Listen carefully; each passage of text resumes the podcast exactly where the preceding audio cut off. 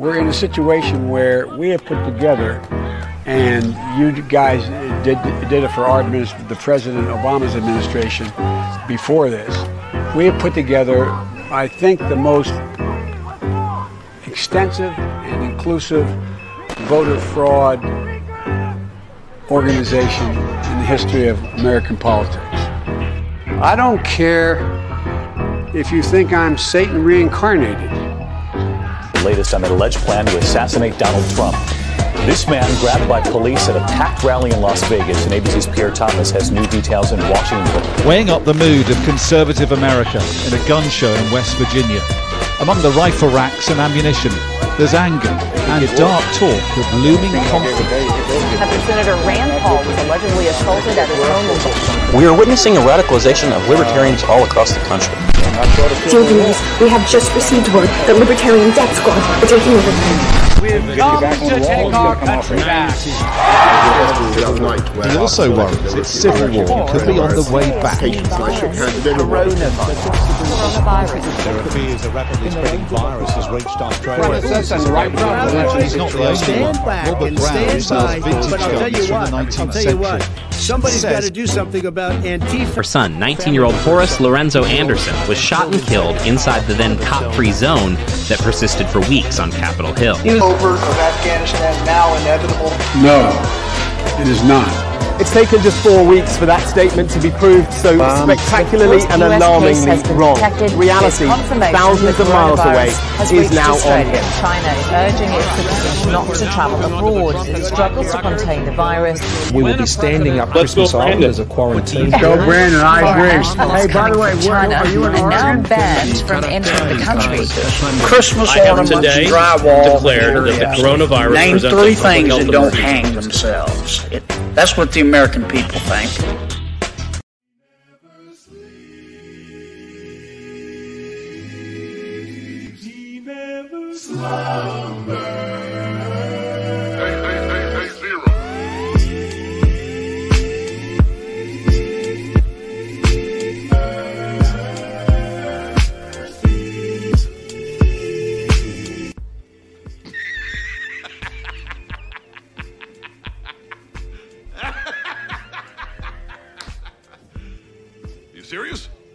Your concern is that the Ukrainians, a country most people can't find on a map, who've received tens of billions of U.S. tax dollars, don't have enough tanks. I think it's a fair question to ask, like, where's the concern for the United States in that? Well, it's not my concern. Tucker, I've heard that routine from you before, but that's not my concern. That dollar that I donate for the presidential fund at the California DMV, give it to Mike Pence. Mike Pence, if you don't get your tail back in that race, America is going to fund your campaign. Yours and yours only. We can pay for everybody else shit. We're going to pay for yours. Get your tail back in that race. Hey, what it do? Welcome back to the show. I am, of course, James Madison, and yeah, shocker, right? Uh, I, I, I hate to tell you this, man, but the dude from C Lab 2020 will not be the president of the United States now or fucking ever. Yeah, uh, Judas Pence here. I hate to break it to you, man. I, I, I, I say that as if there's any pen, any pen bros. Are there any pen bros out there? Let me know, penny bros, where you be at. Where are them salt shakers? I need to see them. But yeah, Mike Pence had ran a very fucking weird ass campaign. So originally, it we covered this because a guy named Michael Pence put in a, you know, filled out paperwork to run for president. I'll leave a link to this page in the description below. But Michael Richard Pence didn't file with the FEC for 2024. However, Mike Richard Pence did. Yeah. Uh. So, was it Mike Pence? I don't know. But Dick Pence apparently ran for president, and it got a lukewarm reception, and only about a few days later, Mike Pence announced formally that he was running for president. So, Ted. And now he is not dropping out, he is suspending his 2024 campaign. Mind you, suspending his campaign in debt. In a lot of debt. But let's get into it. Mike Pence suspends his 2024 presidential campaign. John Levine and Matthew Sedacca. Yeah, sorry, Pence, you're banned. You're not welcome to the MAGA club. You're not America First. You have no place in the America First movement. And most of us didn't really like your Jonny Quest bodyguard looking ass to begin with. You were an olive branch from the establishment, too. You, you were like an olive branch Trump extended by giving you a job to the establishment. And you fucked it up. And I'm not to sit here and say it's just January 6th. No. There was a, lo- a lot of people gave lot credit. Well, you know, he had Trump's back. Not, not really. Not on most things, actually. He just kind of said, well, we'll sit back and we'll see what the president does. I, I, I think he'll do what he thinks is best. Yeah, sorry. That's about as genuinely uh, uh, a sign of trust as a southern woman saying, well, bless your heart, is a sign of good fucking will. If you know what that means, that's southern grammar for, I hope you get hit by a car after you stub your toe on a fucking spiked board, bitch. That's what bless you and your little heart actually means. Or even more aggressive is the, well, God bless you and your family. If you're uh, from outside the U.S. and you get a southerner to say, God bless you and your family, you have pissed them off. And they want you impaled. I shit you not. Anyway, I have an international audience. I have to have fun with it occasionally, right? Let's see what this video is, if it plays. Up. Let's check audio. All right. Last June, I announced my intention to seek the Republican nomination for President of the United States because I believe this country is in a lot of trouble. I was raised to believe that to whom much is given, much will be required. And with everything our country is facing, I just couldn't sit this one out. But the Bible Not tells cool us that there's a time for every purpose under heaven. Traveling across the country over the past six months, I came here to say it's become clear to me this is not my time. So, after much prayer and deliberation, I have decided to suspend my campaign for president effective today. Now, I'm leaving this campaign, but let me promise you, I will never leave the fight for conservative values, and I will never stop fighting to elect principled Republican leaders to every office in the land. Neocon. So help me God. bag. Again, I'm leaving this campaign, but I'm not leaving the fight. He's not, you know, saying I surrender, done. No, he's just suspending. That's pausing. He's just freezing his campaign. Effectively, it means it's over. Effectively, it means he's done. But still, it's a little like, why don't you just concede? No. but let's continue on. Former president, or former vice president, my apologies, Michael Pence, or Richard Michael Pence, announced Saturday he is suspending his 2024 presidential campaign. The Republican presidential candidate made the announcement while speaking at the Republican Jewish Coalition's leadership conference. Quote, I came here to say it's become clear to me this is not my time. Pence said. I want to thank our supporters across the country, our devoted campaign family, and volunteers whose efforts have sustained us in this campaign. He added, Let me thank you for all the opportunities for serving as your vice president. He will not name what administration he served in, by the way, which is adorable. He added, Let me thank you for the opportunity to serve for serving as your vice president. It was the greatest honor of my life. Yeah, it's also the height of it too. Fucking peaked, dog. Pence's departure from the race likely signals the end of his political career. Yeah, no shit. By the way, fucking these boots are made for walking ass is done too. But we'll get to that too. But P- here's the thing. I didn't really say much about him other than dead horse candidate. I knew Ron Paul's campaign was going to be a fucking disaster from before he ran. And those of you who've been listening for a while knew that I had been saying that. Saying that there's nothing to suggest he'd be a good candidate for president, or a good president, or let alone be able to run an effective national campaign. Man, did I get the comments for that one, but. A year later, folks. Come on now. Oh, not even a year later. Pence, a longtime pro Israel diehard, served up plenty of red meat for his departure speech, as well as including calling for a nationwide ban on anti-Semitic on an anti-Semitic boycott. Uh, you didn't like the Bud Light boycott, but now you want people to boycott because they don't support Israel. Get in a fucking lane, dude. That is one of the things that drives me crazy. Not him specifically, he's pro war whenever he can be. But, like, so many people, right? Like, just an example.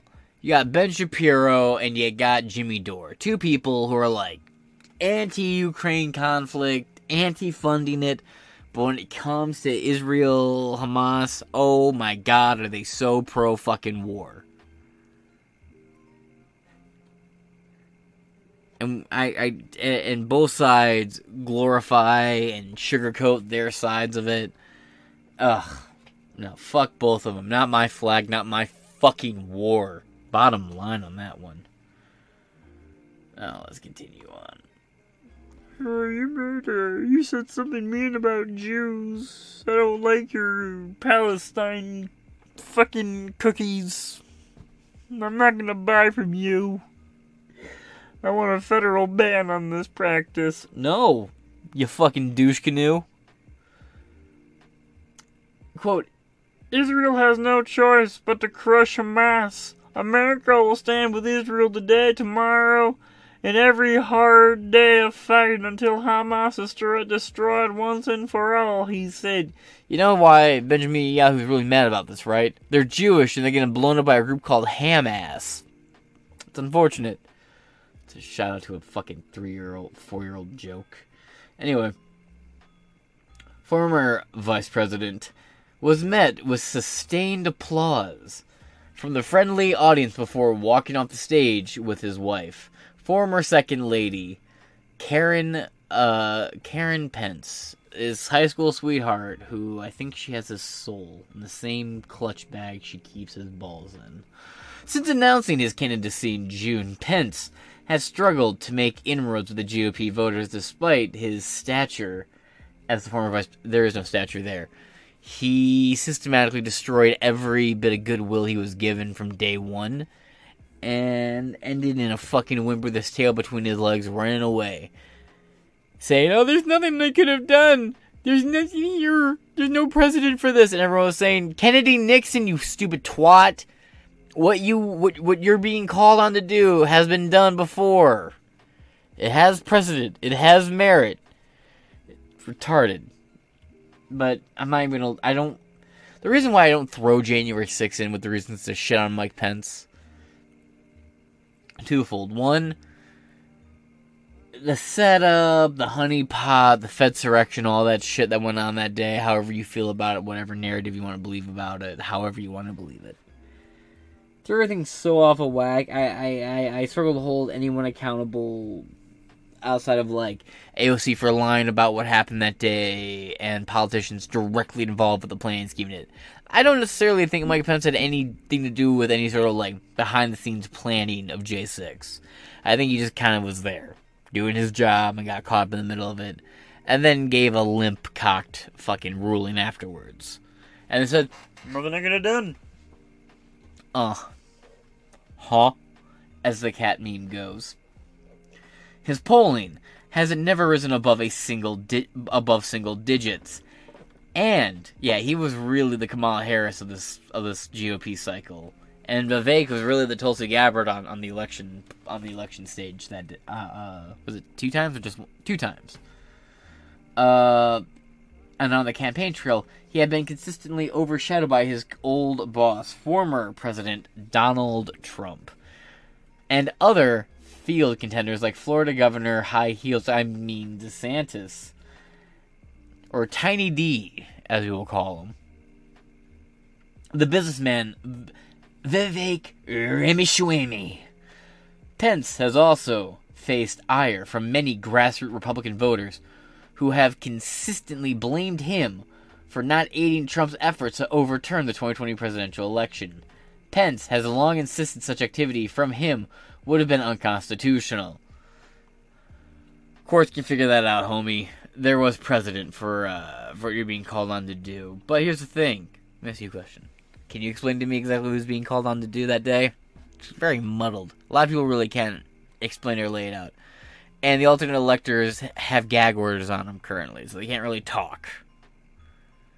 Uh, just a weird day, right? Nothing, but but just the the election thing go right. The uh, the uh, the way Pence chose to vote on January 6th is the only interesting thing about that day. Uh, Yogo Agogo. The Yogo's candy catchphrase? Weird. Mike, you have the personality of a chemistry teacher from the 50s. We conservatives are looking for a guy like Reagan who had charm, intellect, dementia, a sense of humor, sporty, excellent judgment. He traded weapons and lied to the American people about it. He also brought in no fault divorce. He also did Dare. He also launched the war on drugs. He also married a woman because of her amazing blowjob skills. Nancy Reagan's nickname was literally the blowjob queen of Hollywood. I shit you not. You can fact check me on that right now. True facts. Uh, buddy. I'm vaguely right wing. Let me tell you something right now. We don't want a Reagan type. We don't. We really don't. Sorry. Hate to break it to you. We don't. We want an Eisenhower type. To kind of. We want, like, a Patton type. Big anti big government. Big anti socialist in any fashion, regard whatsoever. Reagan had a good first three years. And what followed after that was absolute dog shit. But alright. I'll do the courtesy of, of finishing up your comment without interrupting it. Quote The manly man type who chops his own wood. Bud. You're a good guy. No doubt. But you were not blessed with a personality. You cannot buy one. You cannot take lessons on how to have one. It's innate. Try teaching as a career. We need more male teachers in the biz.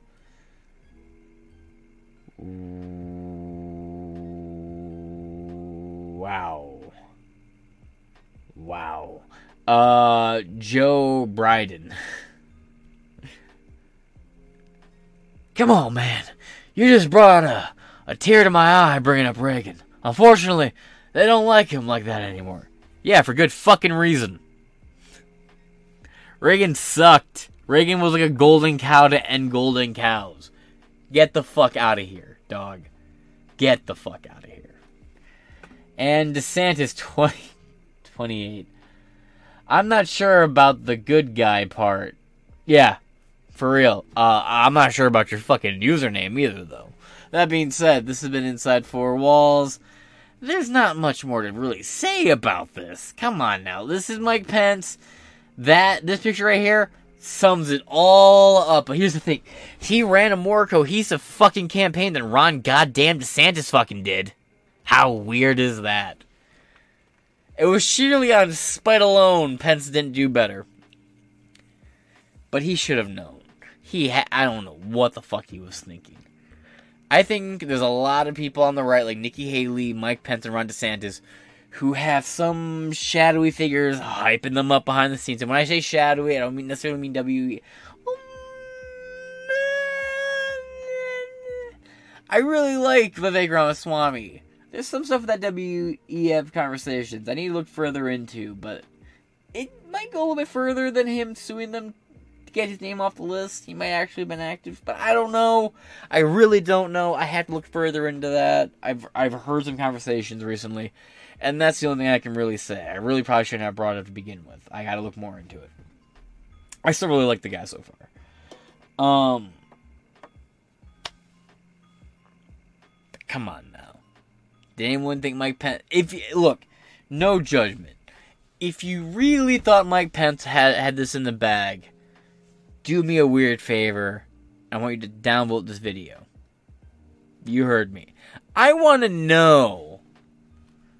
I want to know. Did you really think Mike Pence was going to win? If you did, downvote this video. You didn't get your way. You got fucking duped. I don't know why. But I'd like to hear the arguments below. Perhaps you can change my mind, as the Mug Club guy says. That being said, this has been Inside Four Walls. I've been your host, James Madison, and I will talk to you guys later. Running away is easy. It's the living that's hard. Running away is easy. Broad daylight, I saw someone get raped. I was raped, bullied, picked on, stripped oh. naked, robbed. somebody get stabbed. I mean, like someone robbed me with a machete today of all my stuff. Hit in the head with crowbars and bats. I saw you get shot in the back of the head. Somebody getting shot? Do they live? No. You will end up getting hurt out here. The other homeless people are like your worst enemy. These people do not play out here. Besides, I have weapons. I have, I have my protections. Okay. What kind of weapons? From bats, hatchets, knives, mace, tasers. And what's your drug of choice, brother? Uh, heroin. Um, crystal meth. Meth and heroin. Crystal meth. Meth? Yeah. I don't know anybody that doesn't smoke. You don't know anybody that doesn't smoke meth? No. We saw a woman who was pregnant just now. What is she smoking? Fentanyl. She's smoking fentanyl, and she's eight months pregnant. So, are you seeing more people showing up in psychotic states naked now than, say, Yes. two, three years ago? Yes, I think so. Uh, I don't know what they're putting in this stuff. I don't know if it was aliens. I'm not trying to sound crazy and stuff. No, no, no, it's fine. Must be um, causing all these like psychological breakdowns. And I think that they had put like a transmitter or something. Because I was able to hear and communicate, and it looked like I was talking to myself. My job was to intake homeless individuals on the street. I don't have to be be. You just choose to be? A lot of people are out here because they want to be out here. Everyone, I mean, everyone's usually has a serious drug problem. They kind of just kind of quit society.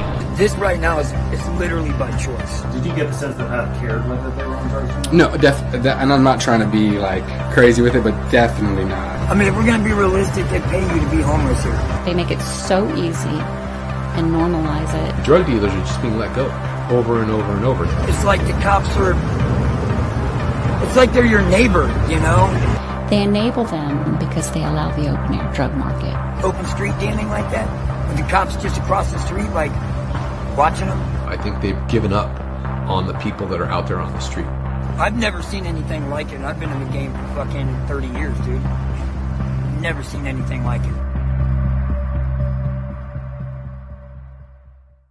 We all love magic. Behind every great trick is a great magician. P.T. Selbit sawed a woman in half.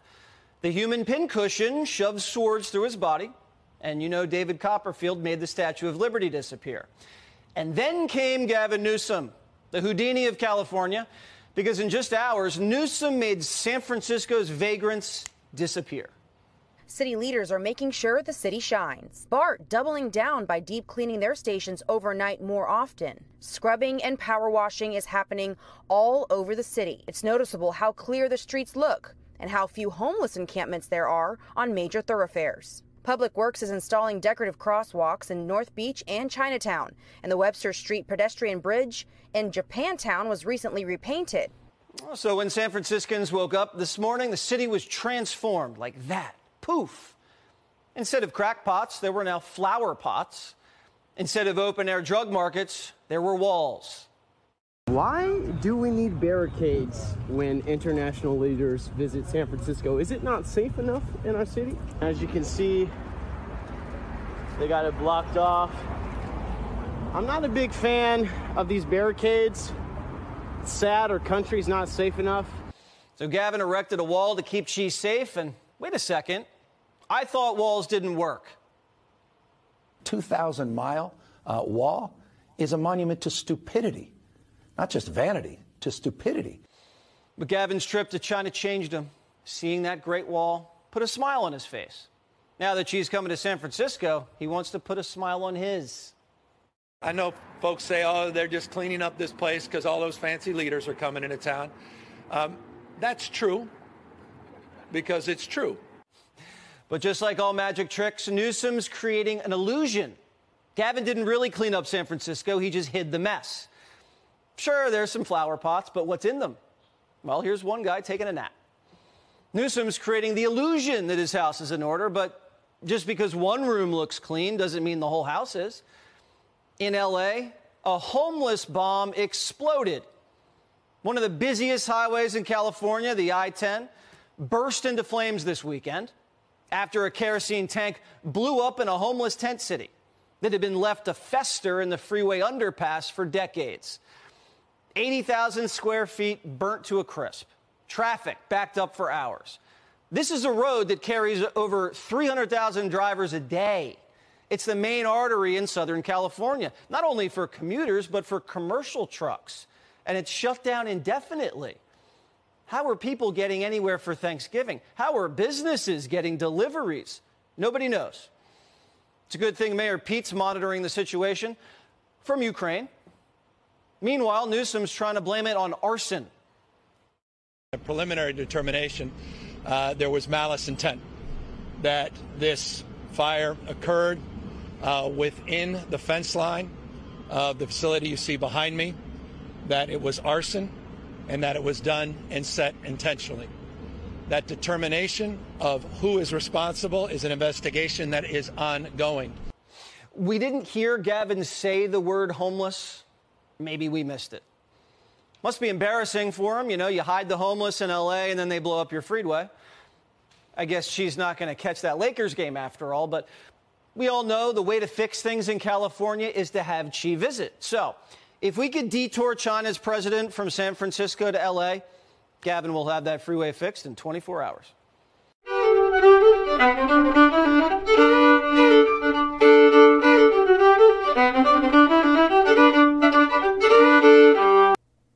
Hey, welcome back to Inside Four Walls. I'm, of course, your host, James Madison, and time being, we're gonna have some older episodes and some newer episodes. Not like older record episodes, like new recordings on some week and a half old to a couple day old stories that are still unfolding. Just kind of like foot our foot in the door on those coverages, essentially.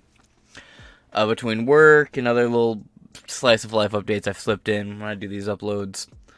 I'm gonna do my best to get as many uploads done as possible. I'm aiming for just two a day, maybe two every other day, and launch from there. Start aim low, shoot high, essentially. So that being said, I wanted to start off with these new batch of episodes. You know, it's the Thanksgiving season here in the, here in America. I know to you Yanks or uh, to the rest of us Yanks, this is a big deal. To you Aussies and to you Brits, not so much. But hey, it is what it is. We eat a nice turkey, perhaps, and you guys abroad can have a nice turkey sandwich with us on this day of November twenty fifth. And why am I talking about Thanksgiving? Because this is a weirdly festive story to any of you in the states like me folks, holiday season. You're a kid, right? Like, just take yourself back to when you were a child, and your mom is just riding your ass, making you clean the house, right? It's the last 24 to 48 hours before Thanksgiving, and you, being the child in the house, have all the chores in the world. You suddenly have to make that house sparkle for the guests coming over. And who are the guests? Family members that come over at various points of the year know exactly how fucked that house is at any given moment anyway. And really wouldn't care ultimately. But for some reason, hey, that year, for, for some reason that day, that holiday specifically, your mom cared very deeply. Your folks cared very deeply. Your father very passionately cared about making you do his side of the chores as well. Folks, this is kind of like that, right? You know, you you have your cousins from out of town, the the Asian in-laws coming over. And, and you just do everything you can to clean it up as fast as possible. But folks, something to keep in mind is this shows that they can handle this problem one way or another. We'll get into the one way or another as we get into the article, but isn't it kind of interesting to think about? I just I I came across this, I saw this story, and I was like, hmm, reminds me of my childhood. Cleaning up the house for the siblings that come over as if they didn't grow up in that same fucking house. Folks, that's parents in America around Thanksgiving and Christmas. Not really any other holidays where they really care that deeply about making that house look like you're about to sell it and the realtor's coming in and giving it, giving it an appraisal. Let's get into it. Gavin Newsom admits San Francisco cleanup was only because fancy leaders are coming to town. Fancy leaders being Xi Jinping. Now, I've talked about this for months. Now it's a common talking point. Gavin Newsom's running a shadow campaign. Uh, about a year-ish ago, I, I was pointing that out because he was touring. He, he was talking about going to East Palestine. He was talking about going to the border. He was going on Hannity multiple times. He was talking about the laptop. Newsom was doing all these things, these little little traveling stunts and touring, right? Supposedly touring for Biden, but then just talking about himself and how great California is, as if we here in the states don't fucking know better. If you think California is great, you likely live there or have no real worldly idea what's going on politically or, or what's going on in the streets of LA or most of California to begin with. And uh, this is the best part. He's going to other countries. Most recently, he went to China and met with President Pooh Bear or Xi Jinping. And just a correction here, I'm an epoch time enjoyer, so I like to point this out. Uh, the word they have there that we think translates to president, or uh, we think translates to chairman, it actually in that language translates to like president and there's like some conversation of like a shift in what the name of Xi's position is. Watch, it's like king or some stupid shit. But anyway, this is the fucking commie who's from the country where the fucking uh, spy- virus of unspecified origin, as the critical critical drinker would call it, leaked out. We had videos in twenty late 2019 uh, people collapsing and dying in, in the streets of China. People putting their dogs and cats in bags. People being welded inside their homes, executed in the streets, concentration camps. All these horrific stories throughout the years about China. Literal organ trafficking in and out of China. Child porn and OnlyFans force modeling and all that shit in China as well. All kinds of crazy stories we've seen. California LA, San Francisco, New York City, Boston. These are like prime cities. Like this is a, exemplar American cities. Why do I say that? Because this is what Xi wants America to look like through apps owned such as TikTok and major uh, like secondary companies that operate as kind of like a, a puppet corporation operating on behalf or the interest of the Chinese government, buying up massive shares and stakes in American companies, and having them take action or push things that would ultimately detriment America. And they do this not just in America, but in all Western nations. Look, Canada's ahead of us in the decay, in like the decaying, like collapse factor. Uh, all things considered but they have a smaller population, so the effects of it are a little bit more slowly dispersed. The bet was even worded properly. But then, like, you look at like the UK. The UK is catching up to America. Canada, I would probably say Canada, New Zealand, America, UK in the order of like most captured first world countries. Through apps like TikTok, through the algorithms, through the degenerate lifestyle that is promoted on apps like TikTok and other social media companies that have major Chinese influence and not just Chinese influence, American three letter agency influence. By the way, with Biden being as captured by the Chinese as he fucking is through special business interests with Hunter Biden and his other kids. Yeah, I would safely say a three letter operation that's operated on behalf of an already established Biden administration and weaponized on behalf of Joe Biden is probably operating to some extent on behalf of the Chinese administration as well. Oops, I meant Chinese government. That's administration. Oopsie doopsies. They want um, all of America to look like San Francisco and Skid Row. Why? Because you don't need to go to war with a country that's already collapsed inward. You just harvest it for resources. That is the goal of China. They don't want to go to war. They just want to subvert, collapse, and then pick through the remnants. From the ashes of old, build anew, you could say. Let's get into this article, right? That's true because it's true, Newsom said in the most wild fucking clip ever. By Jared Yeager. Yeager. Sorry. Uh, months ago, somebody had me try to get me to, into uh, Attack on Titan. Just not, just not into it. Let's get into it. Uh, article is from November 13th, 2023. California Governor Gavin Newsom admitted on Thursday that the massive effort to clean up the streets of San Francisco in the lead up to Asian Pacific Economic Cooper, uh, Cooperation Summit was undertaken simply because a world leader were coming to town. Oh, because world leaders were coming to town. The Golden State has been criticized by residents and visitors alike for years now over its rampant homelessness, open air drug use, and general disarray problems that Newsom vowed to address for the good of the people. Such a, a wild clip here. But, you know, the, the comparison with Gavin Newsom and American Psycho is well established. American Psycho is slick as hell, as the great and wise Alex Jones said patron saint of conspiracy. Right here, uh, Gavin Newsom. Oh, give me one second here. Sorry about that. Gavin Newsom on San Francisco getting cleaned up ahead of Xi Jinping's visit. Quote, I know folks say, oh, you're just cleaning up this place because of all these fancy leaders are coming to town. Well, that's true, because it's true.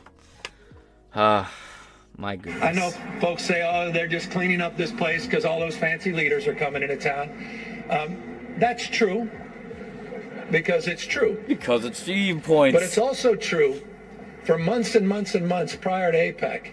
We've been having different conversations. That is so goddamn wild that he's.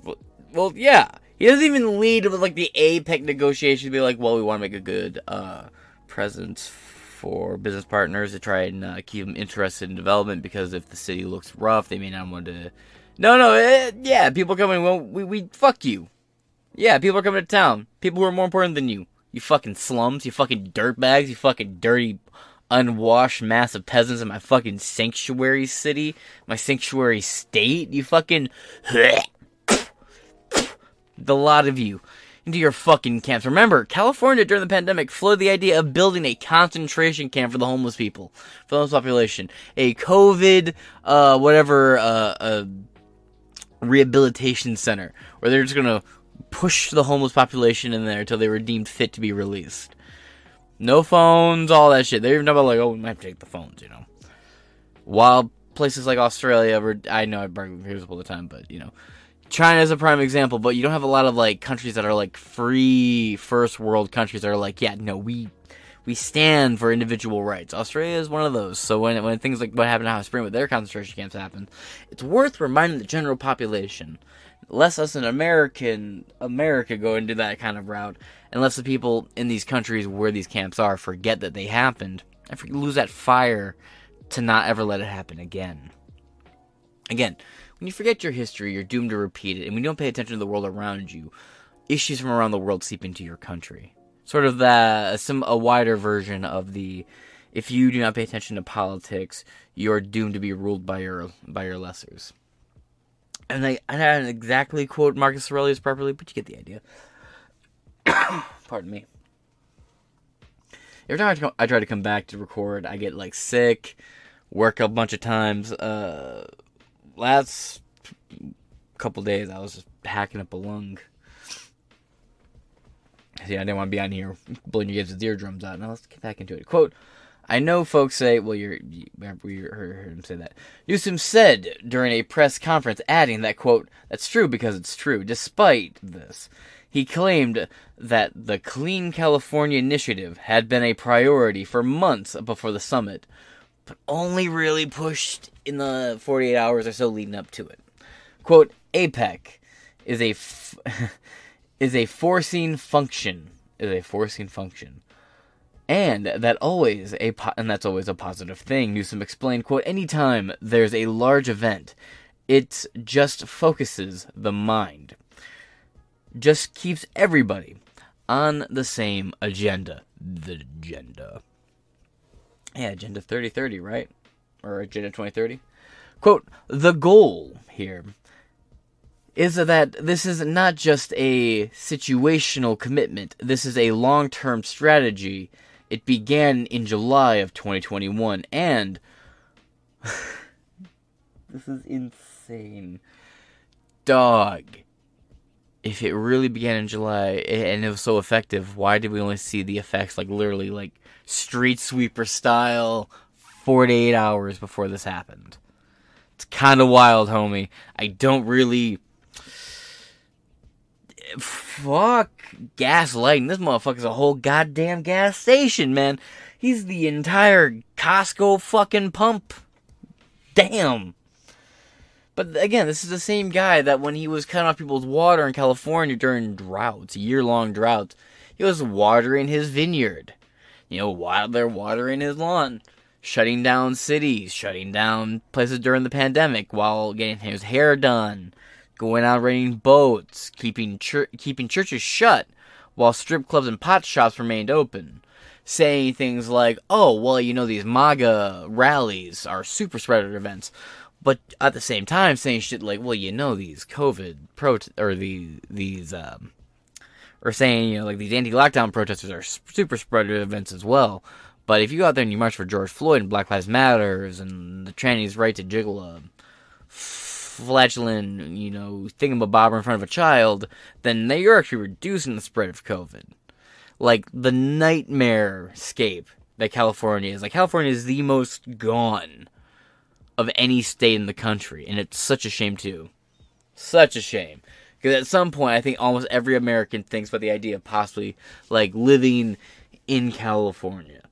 Forgive my like white girlness right here, folks, but I like I I I uh I I don't know. I got some photos uh from you know older family members from when they went out to like the east and the west coast in like the 60s and 70s like these polaroids I'd be looking through. I just think to myself, man, I'd love to live in California in like the 60s. Like late 50s and in, like the 70s when like the hippie movement was like in its infancy. It hadn't really kicked off yet. Just starting to spread, you know. MK Ultra, keep you on your toes. kidding. But everybody, either most Americans, I think, at some point fantasize either living on in New York, like New York, New York, or somewhere out like San Francisco, like California, or somewhere out like Cal- uh, California, like San Francisco, Los Angeles, you know, X, Y, and Z. But these are now all the most failed states in America. Why are the the places that America look to idolize the most? You know, California Dream and San uh, Frank Sinatra's New York, New York. You know, you have all this these iconic pieces of art, film, pieces of historical culture. Like, well, New York has always been corrupted all the way back to like Tammany Hall, but that's, that's a different story. But the reason why these big cities are are, are so fucked, it's not just because of blue policy. It's not just that. If these were owned by red red red-ish states as well, or even just under govern, governmental rule of a of a Republican administration of some variety, it would likely still be bad to some extent. Maybe not as bad, but still bad, because there are enemies outside this country, such as China, BlackRock.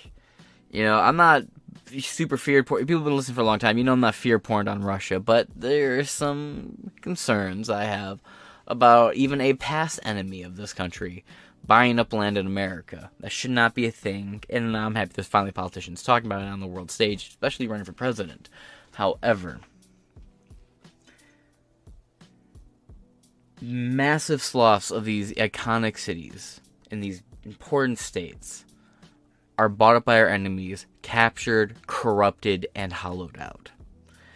It demoralizes the masses of our country. When we think back, like, man, I remember when I wanted to go there, and then you think, wow, crime ever. Or when you do go there, it's just crime ever. The same thing. You go to a lot of places in London. You know, a lot of Americans here. They'll save up money. They'll, they'll save up for like like a decade of their money to go on some big expensive trip to London, and then just see junkies everywhere.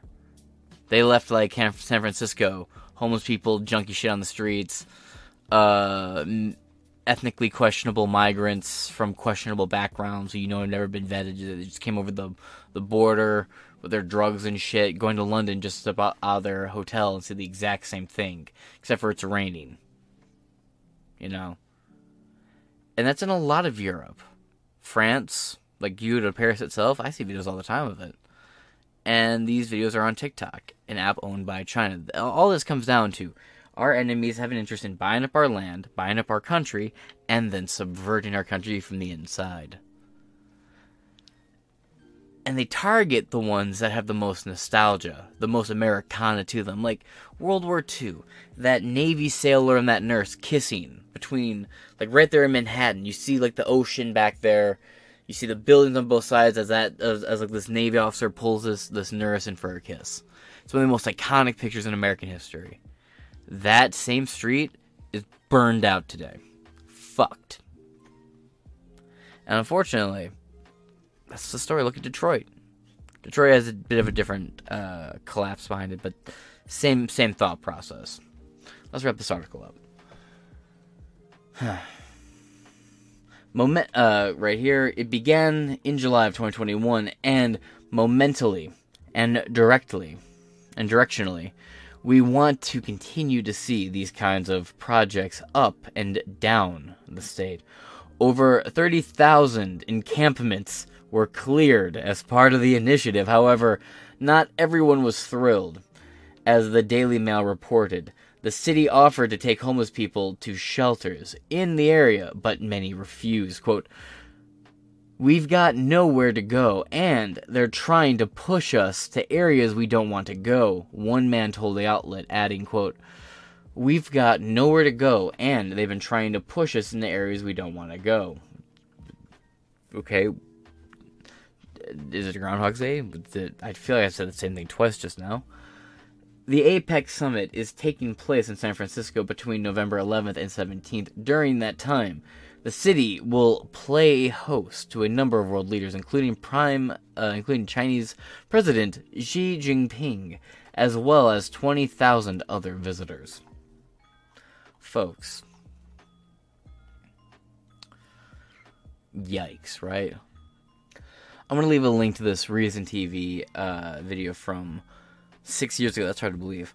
Yeah, this guy he was building very reasonable homes, like areas that were it, homes that were specifically the size of these uh, squared off areas for like like city approved homeless encampments to be built. So he built these tiny little houses for just about thousand two hundred dollars each, and they had all the amenities of an actual home, just very pint size, and they fit right into the outlined area that was approved for these panhandlers and whatnot to live in city shut them down. No, no, no. Gavin Newsom only, and as soon as these world leaders are gone, you're to see these cities return back to this homeless encampment state. Ironically, people in these areas complain about, you know, Gaza's an open air prison. Well, they actively live in an open air prison. Wild how this seems to work. But, but, Gavin Newsom will let him come back, and then he's going to run on being like, look, I, I, I can stop him, re elect me as governor. All alluding, if all, all, all assuming he doesn't you know, run for president suddenly, like it seems like he's probably going to announce relatively soon. I mean, his window for opportunity is closing in just a handful of months. But that being said, you should watch this short video. You should look into him. There's tons of these videos about this guy specifically. That being said, I've been James Madison. This has been Inside Four Walls. I've been your host, and I will talk to you later. Deuce. Look at all the different angles that China has on us with our power grid, the fentanyl crisis, the supply chain, COVID. They're buying our farmland. Look at all these weird things that keep happening all over the country. All these food plants that are blowing up, chemical spills, water sanitation issues. You know, even our power grid. You want to talk about the power grid? I mean, just interviewed the hacker. I know what these guys are capable of because I've seen this shit working for the agency. You know, the spy balloon that came over. I made a big stink about that. All the people who don't know shit about espionage and, and cyber warfare and all this stuff, and I don't even know much about it. I just know some of the capabilities that are out there. When that spy balloon flew over, what was it? Everybody's like, oh, who gives a shit? You could get this information on Google Earth. That's just a f- that's a face. yeah, can you explain why that's why that's a face palm? Because they're no they're not looking at Google Earth. They don't need imagery. They need fucking data. And so when the things like that go over, what it's doing is it's sucking data. It could be sucking data out of your phone, could be Mhm. sucking data out of the computer, could be sucking data out of our nuclear silos, could be sucking data out of Area 51, could be sucking data out of the White House, anything that it flies over. How do those things work? 90% of the time, it's line of sight. You have to have at least a line of sight. Folks say, oh, they're just cleaning up this place because all those fancy leaders are coming into town. Um, that's true because it's true. But it's also true for months and months and months prior to APEC, we've been having different conversations.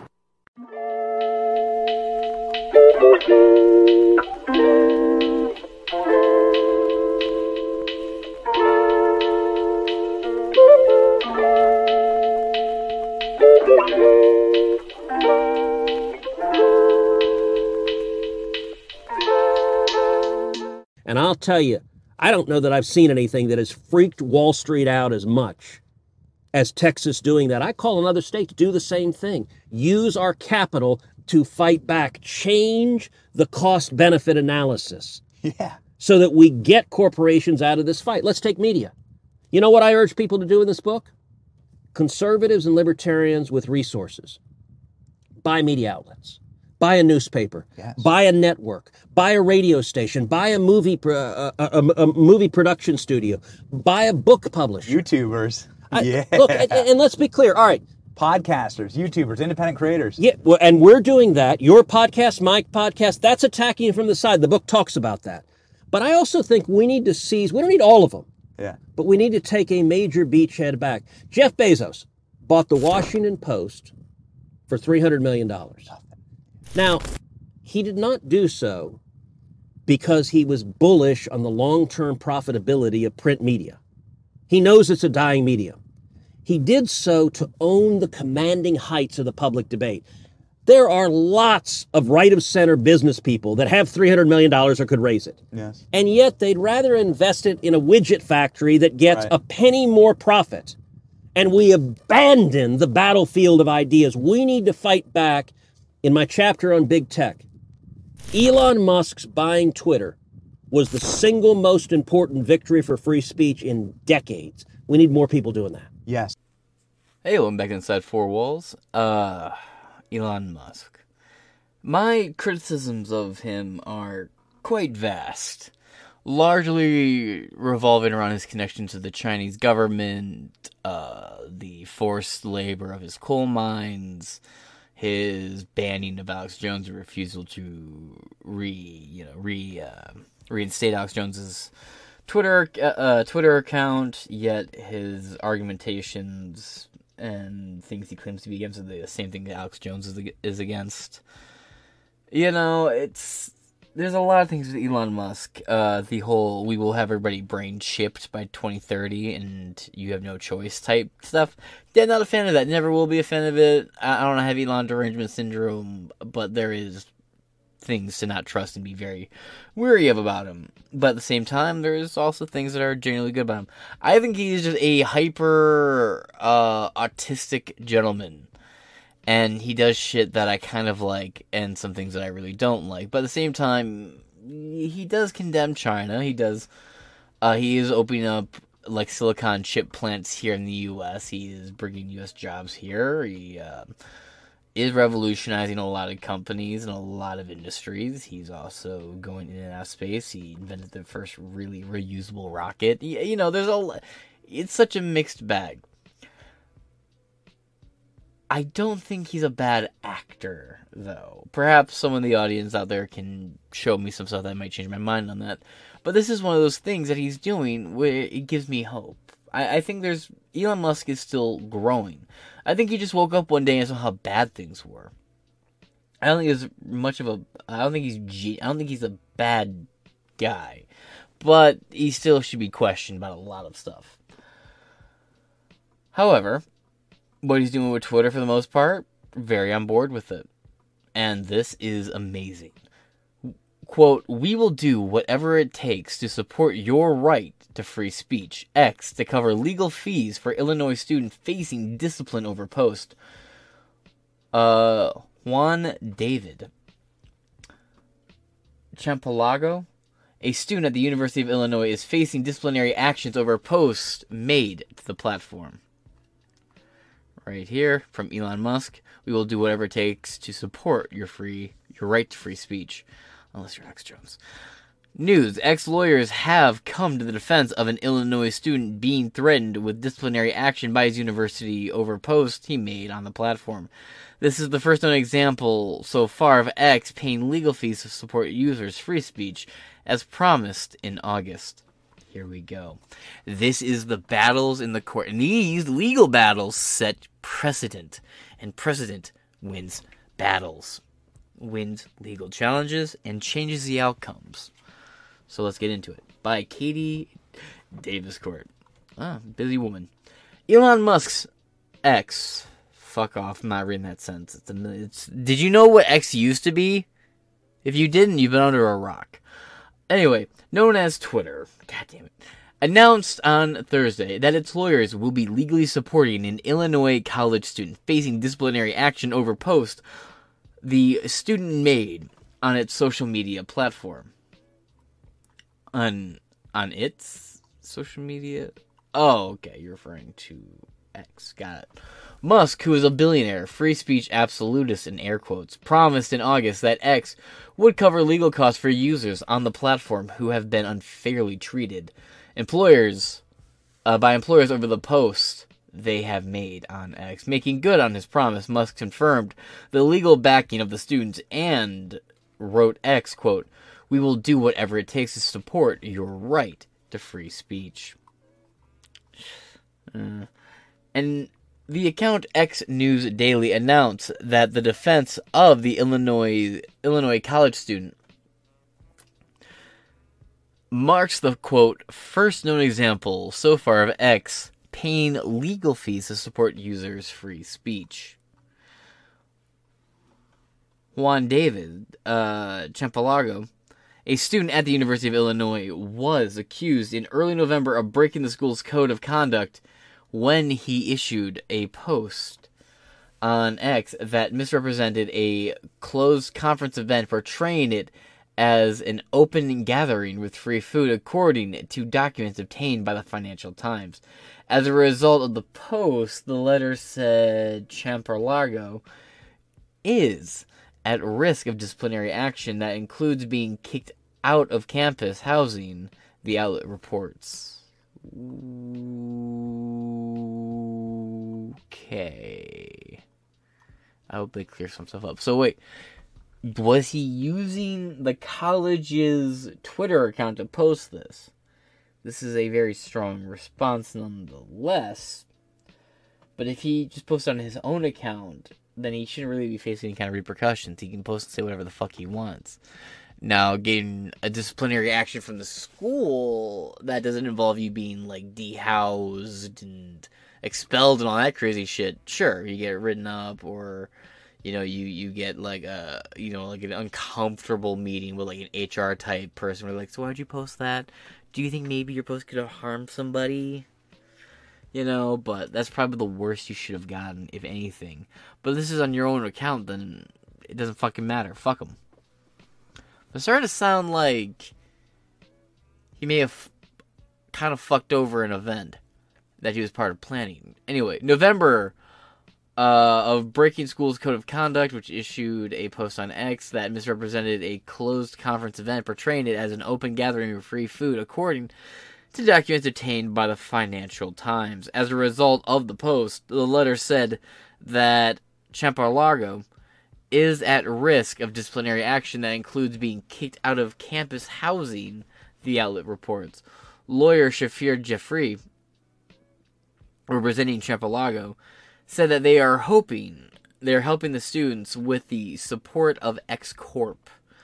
On November 14th, the lawyer argued in the, the letter that the University of Illinois would be subject to freedom of speech violations if they did not reverse the preliminary finding against the student. Quote, should the university uphold and punish Mr. Campolargo for his September 30th, 2023 post, Mr. Uh, would have claim against the university for violations of First Amendment rights. The letter states, according to the Financial Times, Musk promised to foot the legal costs for his users as a means to aid in the fight against cancel culture. Quote, if you were unfairly treated by your employer due to posting or linking something on this platform, we will fund your legal bill, Musk announced in August. He emphasized that there will be no limit. Yeah, we did cover this when the story came out, too. If you are unfairly treated by your employer due to, we already read that, no limit, please let us know. Musk went on to say that lawsuits will be extremely loud and will be addressed, uh, will address companies' BODs as well. Board of Directors. That is super, and we won't just sue.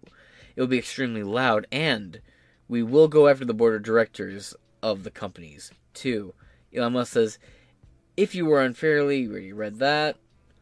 In April 2022, SpaceX and Tesla CEO purchased Twitter for a hefty 44 billion.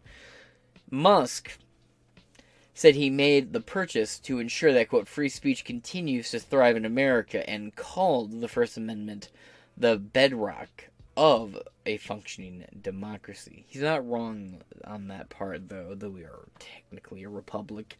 That being said, I'm going to wrap this up here. Yeah, this is huge. I mean, I'm waiting for more information about the story to come out. You know, a little bit clarified info, but that being said, I'm going to wrap this up here. This has been Inside Four Walls. I'm your James Madison, and I will yap at y'all later.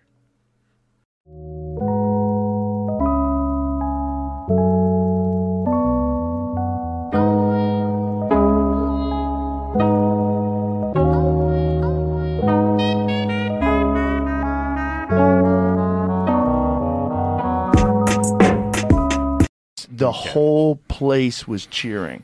He walks out to Kid Rock's American Badass with Kid oh, Rock man. and Tucker Carlson walking in like the right wing Avengers. and the place went nuts. He's on the screen, oh, and I'm telling you, the 99% other than Bill Burr's wife, 99% Well, of the Bill Burr's people- wife, yeah. There was that, yeah. Yeah. That's a Bud Light moment right there. Why is everyone upset at Bill Burr? That's I don't understand. It was his wife. Uh, because I think they're upset with Bill Burr because they're very racist people, and they can't handle that a black woman um, flipped off Trump. Yeah. I mean, that's the obvious. That's the obvious answer. It was a good picture though, the way she did it. When it comes to politics, you can't use the word class with any politician, right? Yeah. Thank you.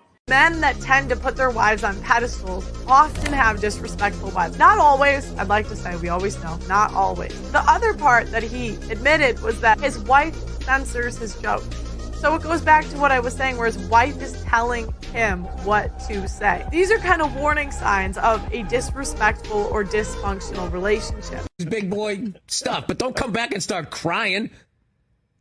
Bill Burr here on the You Rich know, Eisen Show. I love That's like those those Man, I'm- Trump guys. They're always going like, "Ah, you snowflakes, f your feelings, and all of that." And then Yeah. you make fun of Trump. They're like, "Oh my god, it's so disrespectful." it's like you're saying f Joe Biden. It's like you can't have it both ways. So that's my thing as a Pats fan. Okay, Yeah. it's just like if you're doing it too, quit your crying. Quit your crying. I mean, eh, you know. How's your uh, How's your wife's uh, hands doing these days? Oh, they're fantastic. I love my wife. You know where you stand with her. Okay? The guy walked in the arena, everybody cheered. She gave him the finger. Nobody got arrested. That's why this country's great. Everybody expressed themselves. Can we all be adults? I mean, I don't know about you, but I came there to go to the fights. I didn't know I was going to the Republican National Convention. My, My favorite thing was when Trump was going, thank you. Thank you. You know what it reminded me of? When OJ got acquitted. Remember that? When he's going, thank you. Like, I can't believe I'm getting off of this. Thank you. Thank you. He's another guy. Donald Trump. He's getting the Michigan treatment. Do you know how many people you could accuse of that, falsifying your assets for what they're really worth? Right. Like, how come they're not going after the banks? I can just walk into a bank and be like, my house is worth $5 trillion. Can I have a $30 million loan? Okay. My only pushback on that story is you said your wife gave him the finger. It was more than one. I think I saw right. It was dual. It was. It was dual. We'll have to go. We'll have to go to New York for the tape and take ten minutes. Yeah. After further No. I, I, I, she's hilarious. I've, I've met. Hey, welcome back to Inside Four Walls, and this is the last episode about the UFC and Donald Trump, as far as I, I can really see me recording, unless something like shockingly updates happen. But everyone in this auditorium, everybody I asked, a lot of applause, a lot of applause. Uh, there's one person throwing a hissy fit, and it was an ugly wilda bitch, and that would be Nina. Bill Burr's wife. Now, her name is Nina Renee Hill. You'll know she didn't take Burr's last name. Big red flag, bud. Look, if I'm marrying someone and they don't take my last name, I'm not marrying them. Like, that is. It's part of the package. But Donald Trump flipped off by Bill Burr's wife, Nina Renee Hill, at UFC match. Here's the thing. I used to. So, back in the day, right, we're talking about like 2016 through like 2020. I love the Bill Burr podcast. The Bill Burr Monday morning afternoon podcast was great. I've listened to that. I listened to the Hodge Twins, Open Letters. Uh, you know, there's a few podcasts I was really into like that back then. Right, the H3H3 podcast, Joe Rogan's podcast. Uh, Painkiller Already was pretty dope. You had Baited. I was in all these podcasts, but the Bill Burr podcast was one I listened to a lot because there was a lot to listen to. Old past episodes you could listen to, and then there was new episodes. Plus, then he started doing ones on like Tuesday and Wednesday, X, Y, and Z. And ooh, gradually over the course of time, the breaking point for me was in 2020 and 2021. Definitely 2020 though.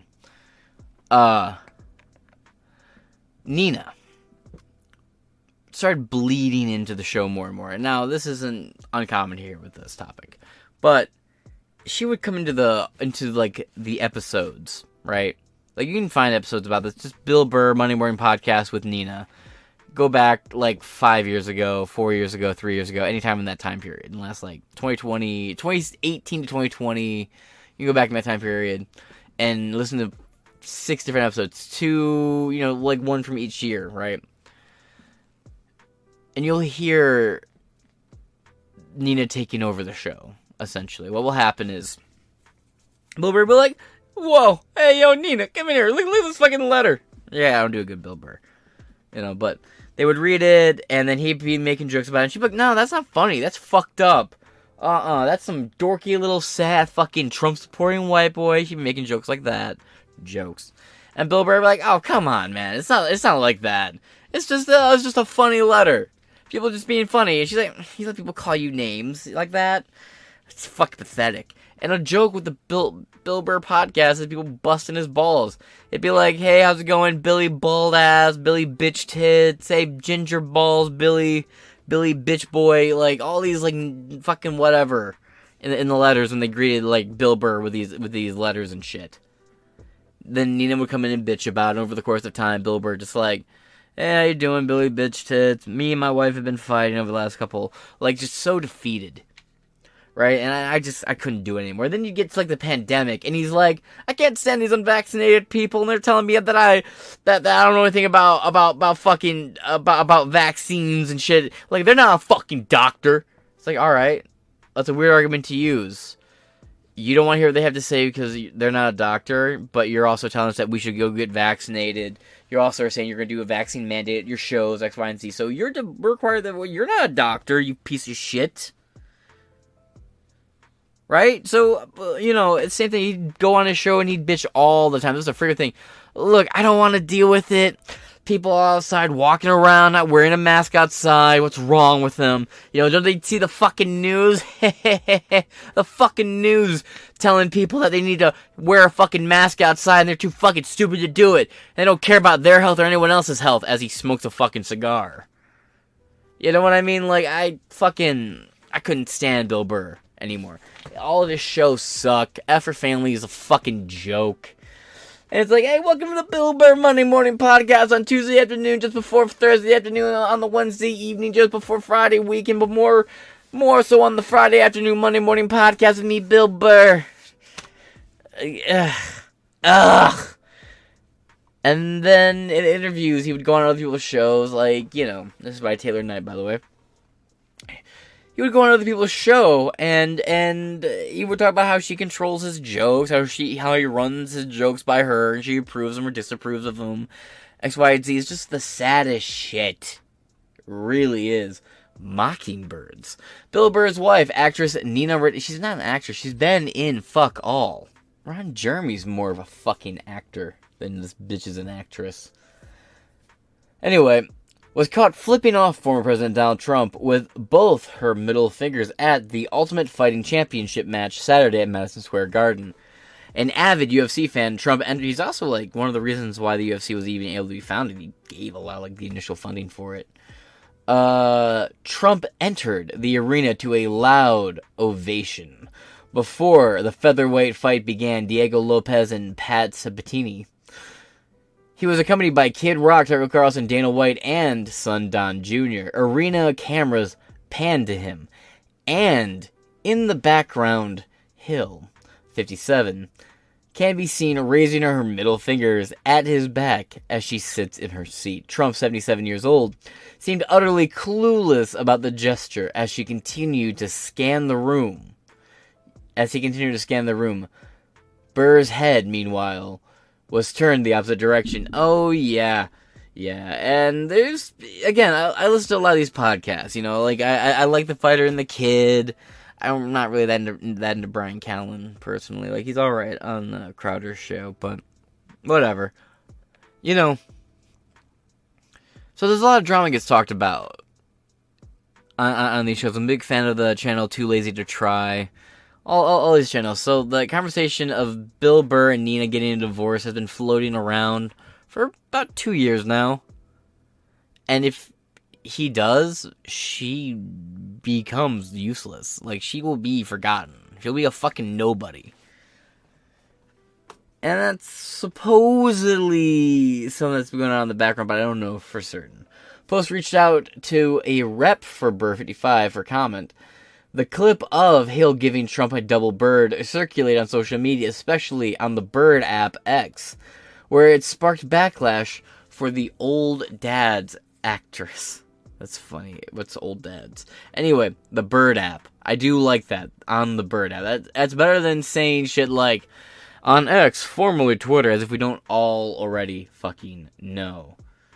God, her teeth are fucking disturbing. I'm Billy Bitch Tits. Look at my fucking veins pumped full of soy. That's why I'm so pasty and white. Whoa. The old dad's actress, huh? Never heard of it. So trashy, surprise, surprise, tweeted one person, quote, This is what free speech is all about. I fought for it. Does not mean I have to agree with it. Do your thing, young lady, chirped another. Chirp. She is speaking on behalf of a majority of the majority of Americans, insisted a third. Nina Renee Hill just made a lot of fans tonight did she? Most people have no idea who the fuck she even is, and if they are, they look into her. There's not much to look at. I mean, sure, perhaps, but she's mostly just gotten derided and made fun of by people like me. And I'm only really doing this because I used to be a fan of Bill Burr, and this is just sort of an, uh, a chance to like lightly make fun of somebody that I would have no opportunity to make fun of in any other fucking context. But this is one of those times where it bleeds into my little fucking sphere, so you know, there you go. Donald Trump walked into the arena that holds 20,000 people, and 19,999 people were so happy. Then there was Bill Burr's wife, post millennial editors, Ebby, Libby Emmons, posted. Yep, right here. So apparently, it's Bill Burr's wife flipping off Donald Trump at the UFC. Yeah, and like no one noticed. No one cared. Everyone was busy looking at Trump, and she's over here looking like an OF model. Got like the mesh sleeves and all that junky bullshit. She's an old woman, by the way. Like she's old. She's in her forties. She's old. Trump looked around, waved, didn't even fucking notice. And she put it down as soon as the camera got to her. Boop, oops. Not even that convicted to it. Because when the cameras got to her, she really meant it. She would have held her fingers up higher in the air. She would have fucking insisted. But no, as soon as the cameras and Kid Rock got to her, she put her hands down and looked down, tucked her head away. She's a fucking coward. She's a fucking pussy. She saw Trump. She thought she could flip him off. Maybe a couple people would see her post on the social media and would get like a couple hundred views, a couple thousand views tops. But then it was seen on the big scantron in front of the whole room full of people cheering on. Liberals and leftists are cowards unless they're in a crowd that agrees with them. Burr, who has starred as who has starred on Breaking Bad, The Mandalorian, has released several comedies. I remember when people saying, "I loved you as the cop on Breaking Bad," and he was like, "I wasn't a cop on Breaking Bad. I was a fucking piece of shit criminal." I was an old. See, I, I used to love the Bill Burr podcast so much. It's been, guys, been it's been about four years since I listened to it. Just about over four years. It was halfway through the pandemic. I was just like, I can't fucking do it anymore. Like I was done with it uh, Burr, who has starred on Breaking Bad, The Mandalorian, has released several comedy specials, including quote "I'm sorry you feel that way" and "Walk Your Way Out" and Pepper or and Paper Tiger. He and Hill married in 2013 and have two children. Yeah, let's see. Let's check out the comments. It's gonna get bright here in a second. All right, let's check out the first three comments as we do and head on out. S- Smargato Jones says After three years of Biden's illegitimate criminal presidency, the world is on fire with wars raging in Europe and the Middle East, and China plotting to take advantage of the situation. With inflation, federal debt rising, crime, and a porous southern border and a porous southern border turning the United States into a third world country. Americans voted for calm in 2020, but got disorder and said sadly things are unlikely to improve over the next year under the direction of President Chaos. HT, I thought people were upset Hillary lost were. I thought the people who were upset Hillary lost were bad but they gave six to 12 months later, but they gave in six to 12 months later. You and others who can't accept a loss, or that more than 53% hate Trump. We are almost three years in, and you still are in denial, which may very well cost us the next election. Groan. Okay, look, but your DeSantis slash TDS comment is grueling. Look, people on the left, still to this day, it's not uncommon to find people in the Washington Post, MSNBC, CNN, major, massive mainstream pub- publications pushing Russia. And what do I mean when I say Russia? I mean like Trump's a Russian asset. They push all that shit despite the Durham probe, the Steele dossier, all of this coming out over and over and over. There are people who still adamantly fight that Hillary Clinton had the election stolen from her in 2016. There are people to this day who still argue that Al Gore had the election stolen from him in 20 uh, in 2000. I almost said 2000. Anyway, in the 2000s election, right, election denying is a long held practice on both sides. A little bit stronger on the left than the right, and the right's for the most part, it's moved on. Trump doesn't even really talk about the 2020 election. He's spent more time talking about what he's going to do when he gets back in office. If anything, the only reason why Trump still talks about 2020 is because people keep asking him about it. He seems more content to just move on from it, at least until he gets back in office. And I'm sure he'll be talking about it like, look, they stole it. I'm back. I'm going to run an investigation and get news. Ah, I'll be an investigation. And there's always election interference. There's a New York Times article called "The Shadow Campaign That uh, Saved the Election from Trump in 2020." That saved the 2020 election from Trump. It's a New York Times article. Go to the archive.org. They've revamped that article a few times, but the original's still up there. So no, and and here's the thing, right? 53 hate Trump, yet in all these polls across the board, he's leading. Now, polls historically have always been wrong, but polls have never had Trump leading, let alone leading across the board like this. And leading in demographics that have the left pissed. The Cuban vote came out for him, the Mexican vote came out for him, the black vote came out for him, the Asian vote came out for him. All these voting blocks that the left took for granted came out for him. Longtime Republicans, being the gay Republican Party, have seen their membership skyrocketing. Not to mention, during 2020 up to now, liberals buying firearms and realizing what hell they voted for when it comes to obtaining firearms has turned them a lot of them into conservative voters. And now Trump's not even that strong of a advocate for the Second Amendment when you look at bump stocks and shit. So, but HT, you're goofy as fuck, right? And USA rule says, and this is of course when you provide your proof, right? But that doesn't count as a third count, so let's scroll down here to Rusty Trombone. Great fucking name. Her way of saying that she's not a fan of advancing peace in the Middle East, defeating ISIS, and avoiding entry into a new international conflict. Yeah, basically. That being said, I'm going to wrap this article up here. I just thought it was kind of funny, you know? Did you guys ever listen to Bill Burr? Were you ever a fan of the Bill Burr podcast or his stand up? I was never a huge fan of his. He kind of came to, uh, came, I, I grew up in a in a tattoo shop, so edgy radio was on a lot. If it wasn't like the Howard Stern broadcast, it was like Opie and Anthony. You know, that was a lot of what we had on over like the radio or over like the intercom, whatever station you want to call it, like music in the background. Like the Howard Stern podcast. Uh, later in the day, we might have like Coast to Coast FM if we were open late, because you know sometimes you get appointments. We're open up till midnight, but sometimes you know if you're doing like big tattoos, you're there till like one a.m. Finishing up a sleeve or whatever, so you throw on like Coast to Coast AM. Other than that, it was a lot of like what we call butt rock and dad rock now. But Bill Burr was one of those people I heard a lot growing up, and he's definitely not the same as he used to be. And I'm not saying that as in like, oh, we mature kind of way, because there's some comedians who just do different styles. Now, like, you know, uh, Bo, uh, Bo Burnham. His style is pretty different now. It's similar, you know, still does music thing, but his tone, what he talks about, entirely different. George Carlin, his stand up in like the 60s through the 70s into like the early 80s way different than what he did in the late 80s through the mid 90s way different way way way different and way better i think personally i think he's a little overrated in some regards but howard stern is kind of a similar example to bill burr someone who used to be really edgy really out there saying a lot of really interesting shit and then taking it back. Now, even on the Opie Anthony show, Bill Burr was always very like, can't believe Anthony Cumia would make a joke like that. But that being said, I'm gonna wrap this up here. This has been Inside Four Walls. I've been your host, James Madison, and I will talk to you later.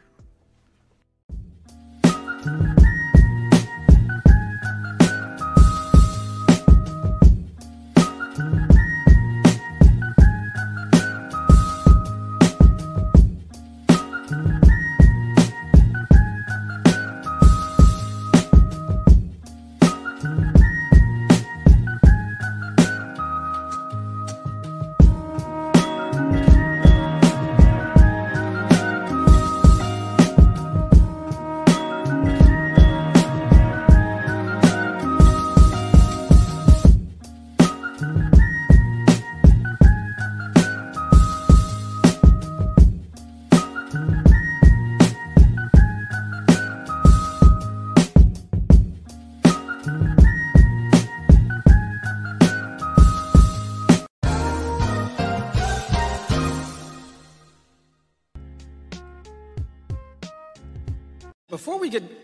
are there any moms for liberty in the house?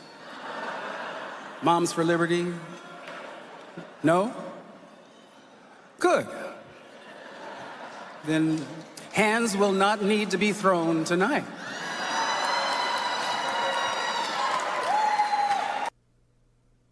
Damn. Never thought I'd say this, but shut up, Geordi La Forge. Yeah, uh, low key, I'm a big Next Generation fan, and this is a shame. I also have a little bit of uh, LeVar Burton appreciation because, you know, I'm 20, I'm 26 now. I just turned 26 the, uh, the other day. I grew up on reading Rainbow. LeVar Burton is one of the reasons why I love to read.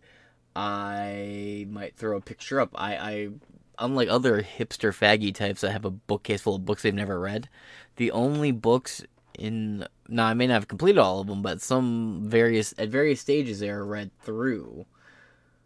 Uh, I, I crimple the corner of my pages, but one of the reasons why I love reading and got over being dyslexic, or at least learned how to deal with dyslexia the way that I I, I do, is because of LeVar Burton.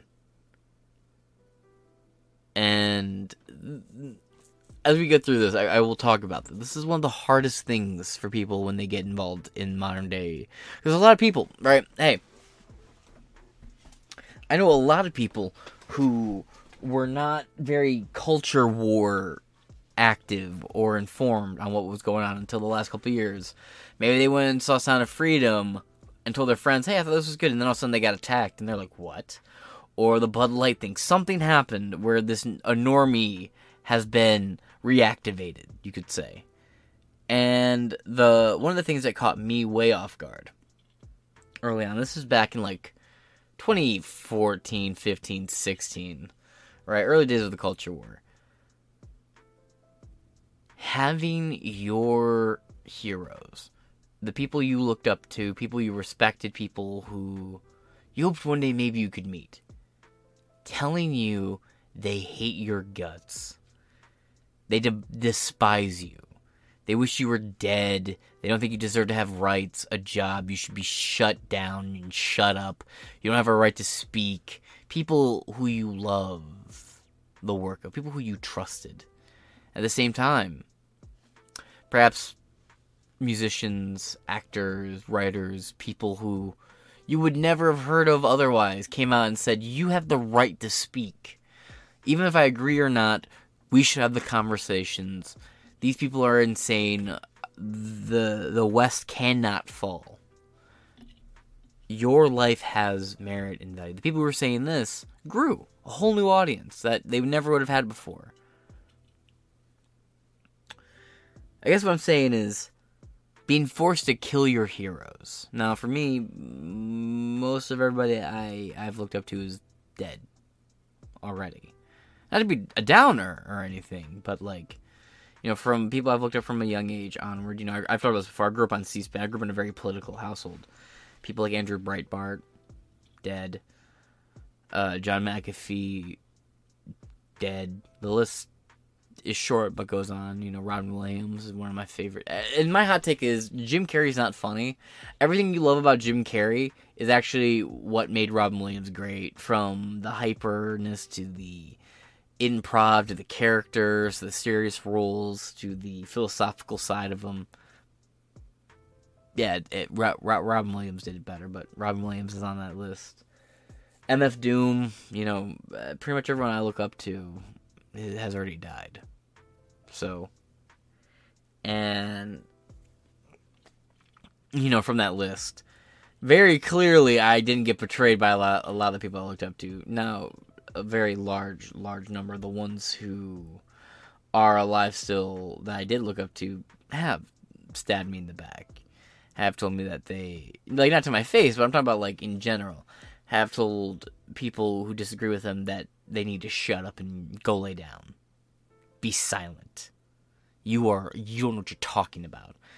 Are also the same celebrities who came out during a global pandemic and saying, Imagine there's no heaven no God, no heaven above us.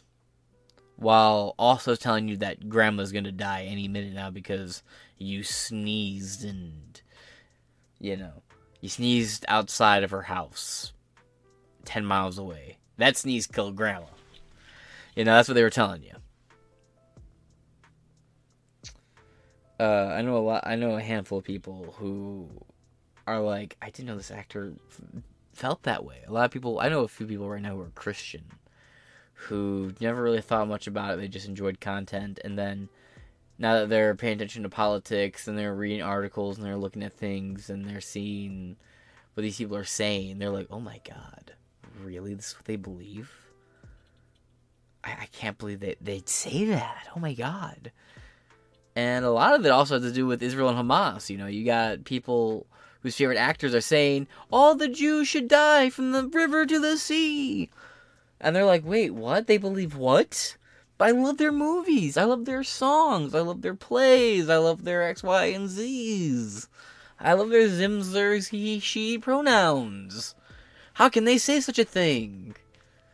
Yeah. Yeah.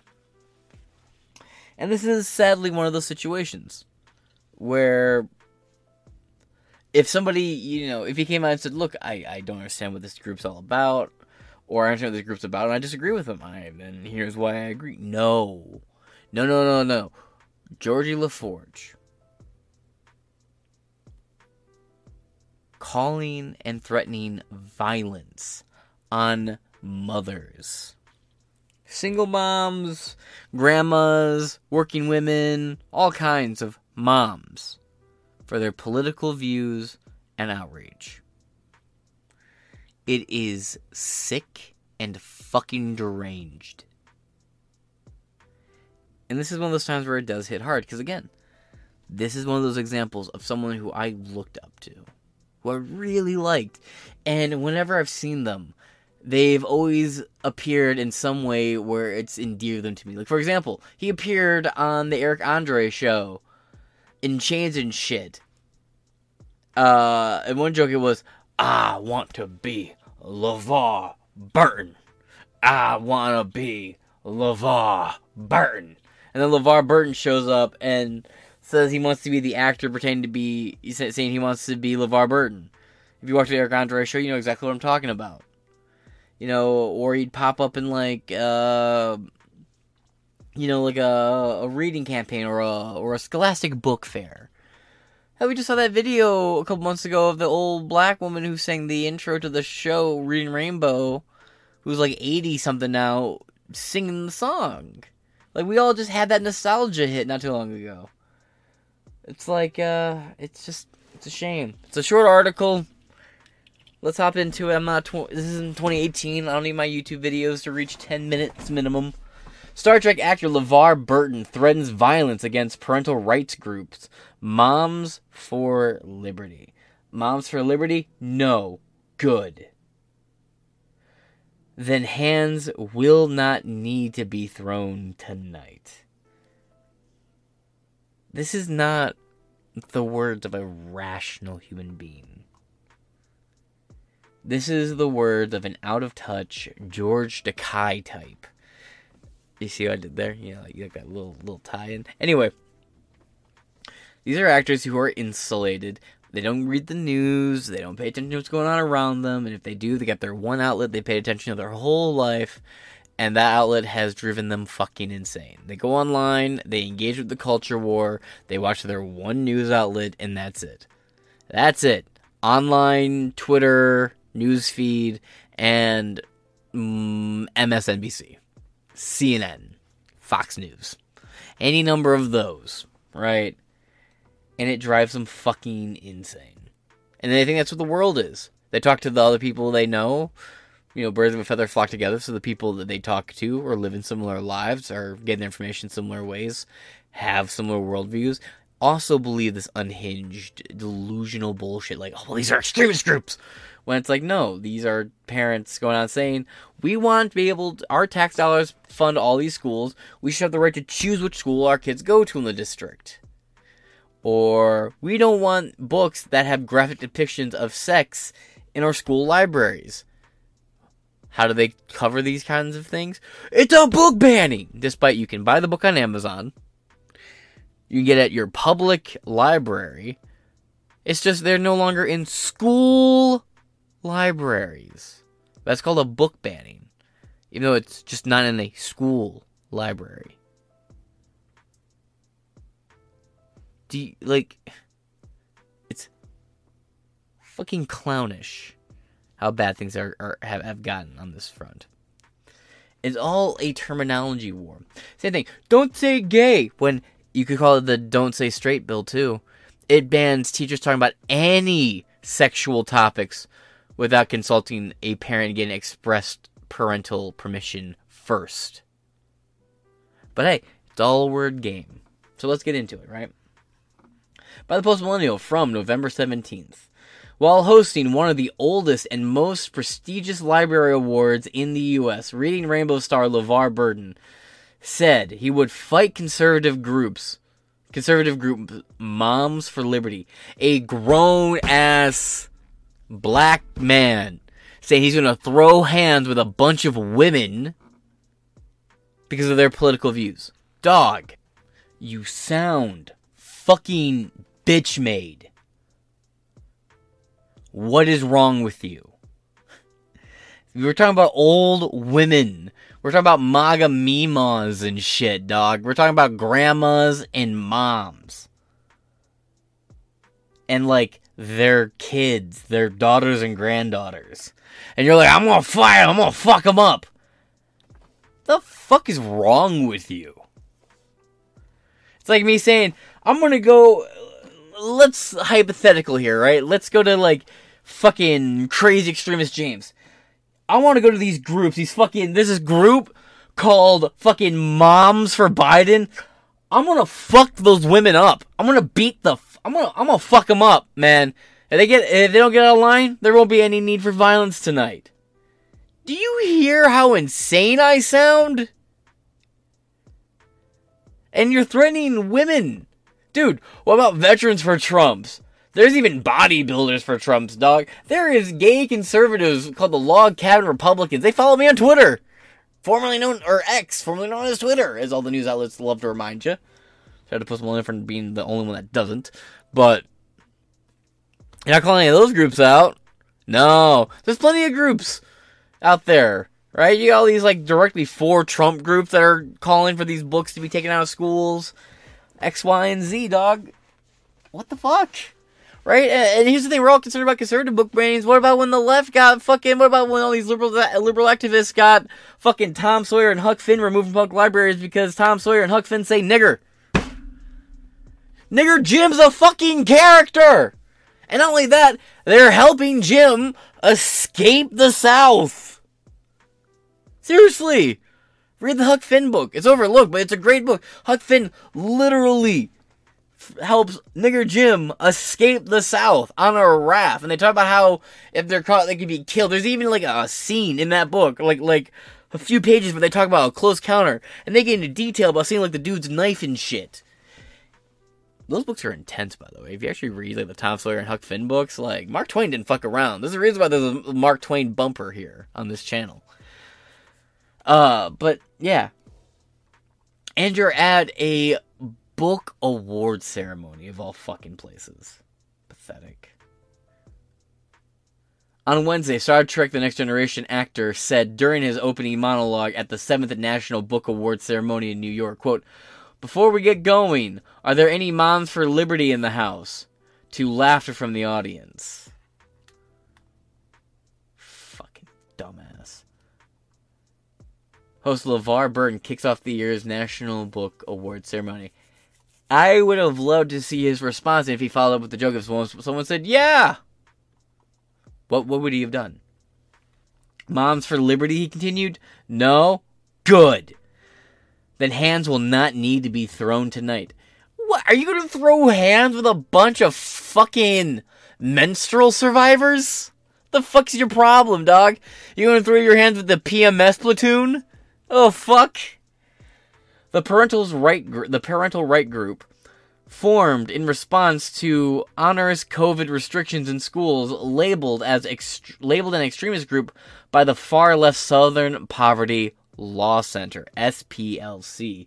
The SPLC, in their 2022 year in hate and extremist report, called Moms for Liberty an extremist coalition of far right, anti government parents known for intimidating and harassing teachers and school officials. Now, mind you, isn't the terminology very funny how they use the same terminology Bush used to demonize people who ask questions about 9 11? Truthers, as he called them. Interesting, right? It's just. It's, it's a fucking embarrassing display for a grown ass man. Threatening women? Bitch. Moms for Liberty responded to Burton's remarks on X, writing, quote, Oh, that's what's going on. I was curious what the hell that noise was. Alright. Uh quote, American moms weep as childhood favorite Reading Rainbow calls for physical attacks against us because we're protecting the innocence of our children. At LeVar Burton. Why have you sunk so low, threatening physical violence against women? Yet, yeah, no shit! Bitch made ass. The 66 year old actor also discussed the group during. Pardon me, real quick.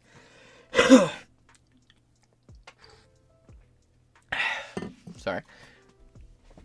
Discuss, discussed the group during a recent interview with Esquire, rejoicing that, quote, hardly any candidates backed Moms Mom for Liberty won their races during the 2023 election cycle. You don't know that you didn't follow it and even then the 2023 election cycle was a it was an off-season election cycle the left always pulls high in that historically speaking can candidates there dog there was a handful of elections across the country you're acting like it was like a, a fucking midterm or a presidential election cycle it was a series of like on-set elections. Chill, you retard. Over here patting stuff on the back, and, and even then, like it was. If you look at state by state, both sides had their decent victories and their decent losses. It wasn't like an outright leftist victory, an outright conservative victory. Guess I know another video I gotta fucking make, right? Now that I'm back in the swing of shit, right? Jackass. He added, quote, these are people who would rather children not know the truth. Those kids will never know what they're missing, but it's our job to stand up for them, to be their voices and their advan- advocates. That's what's being an el- that's what being an elder in the society means to me.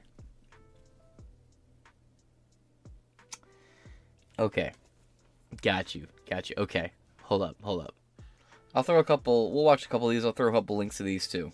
Discuss LGBTQ themes are off the shelves at Waukee High Schools. The school says the books are under review after parents claim they contain unsuitable content for students. As KCCI's Lauren Johnson explains, there are strong emotions on both sides of the argument.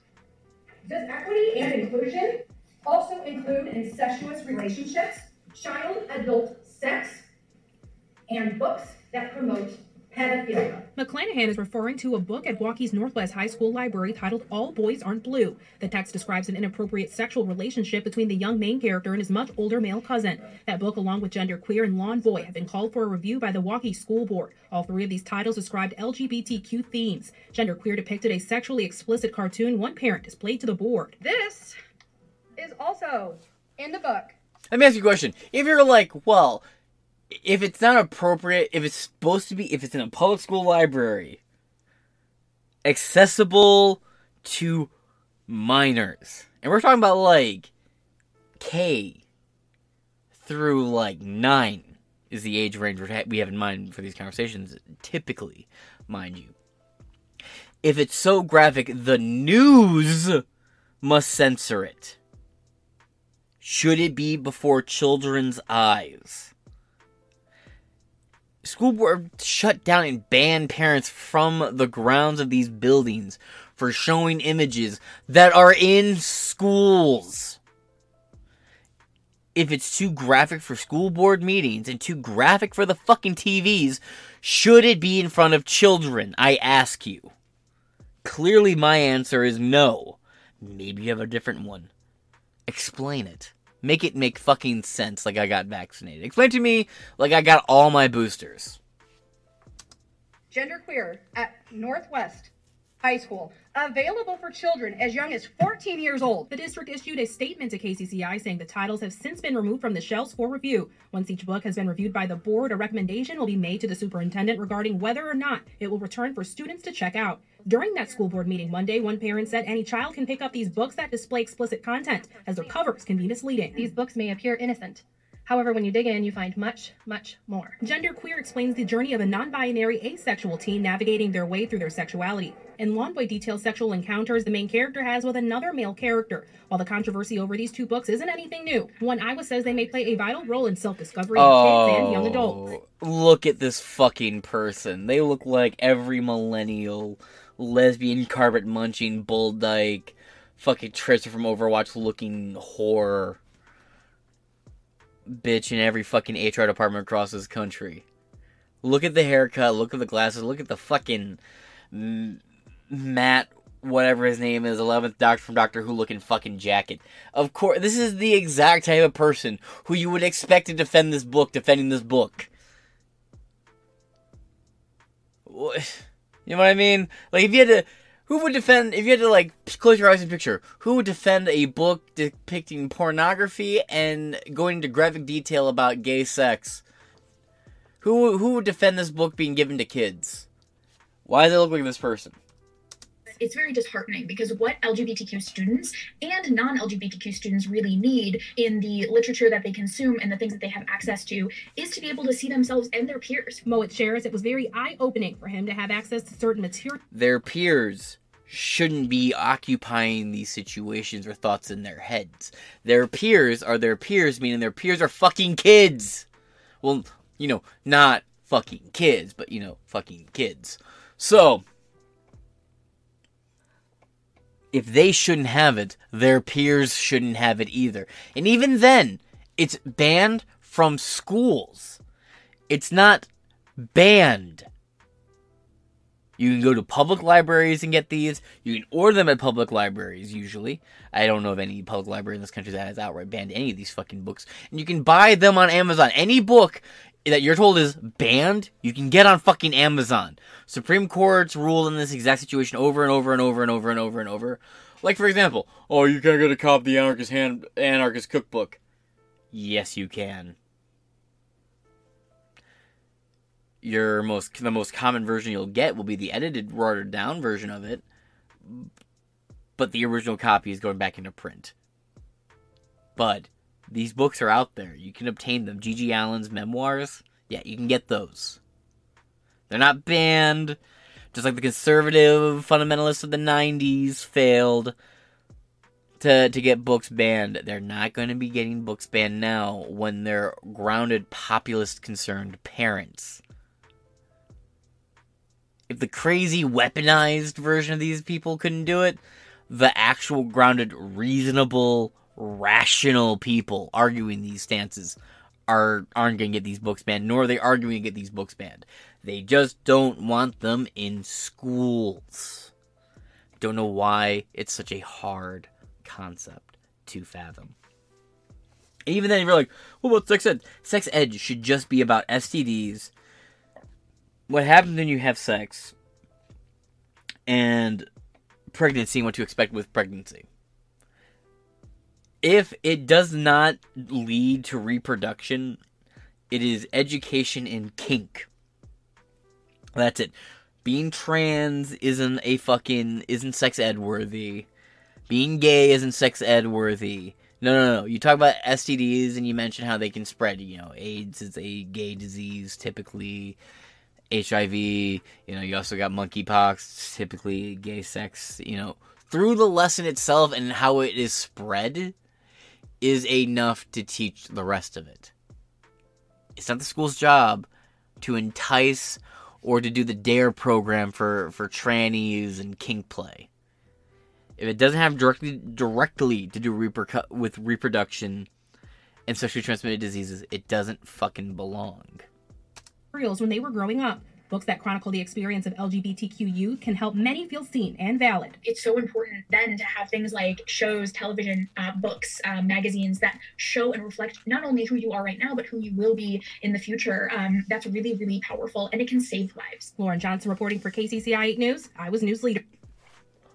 You know she spent the better part of her formative years wishing that she could be a self insert in something. Today, the school board held a special meeting and voted to ban a book called This Book is Gay from all Hillsborough County middle schools.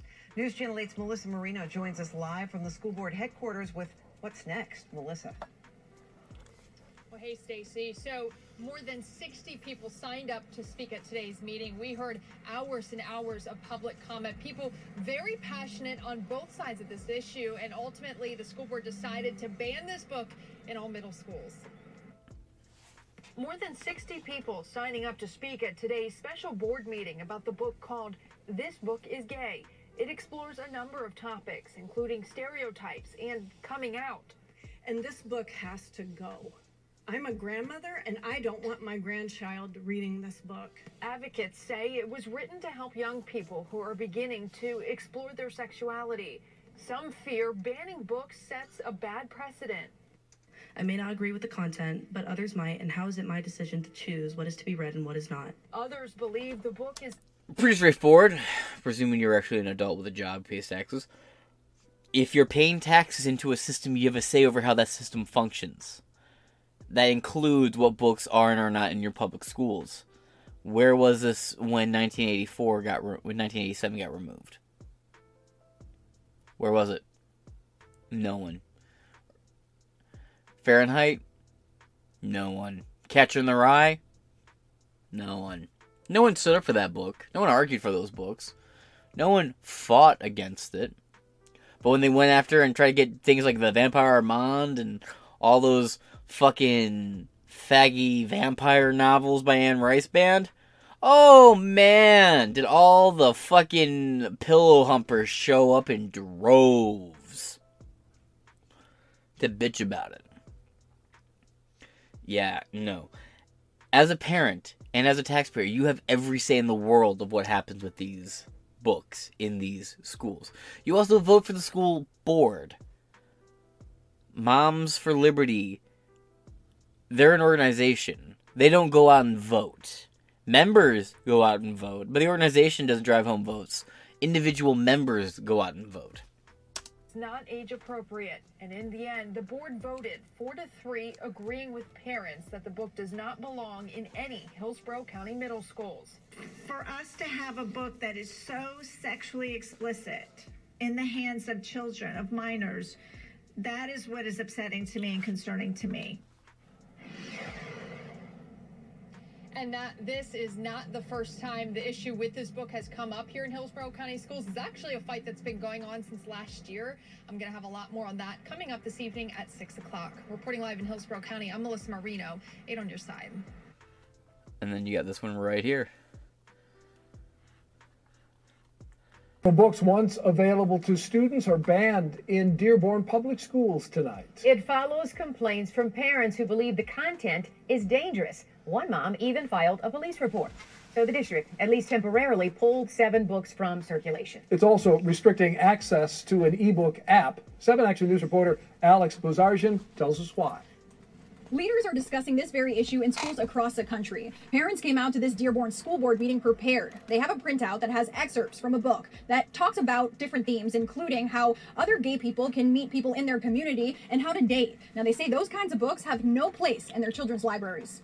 There's a Edsel Ford sticker on here. Stephanie Butler says her daughter checked this book out today at Edsel Ford High School. It's titled Flamer. It depicts sexually explicit acts between young boys, some with graphic descriptions. You know, when you put something in a kid's mind, it makes them want to do it more or try it. Butler has submitted complaints about six different books, some available in person and others through the school Sora app. Do you think there should be some literature that, that helps students who are navigating sexual identity or not? Oh, absolutely. But uh, if these were just LGBT um, kid romance novels, that is totally appropriate. Totally appropriate. Big Where I draw the line is guides on teaching them how to actually do the act. This book is gay is one title in particular that really upset Butler. She even reported it to Dearborn Police. Paul Bruce, a former teacher with the district, says the book has educational value. It answers so many questions. This wish could have been man, for me. this man should not be around kids.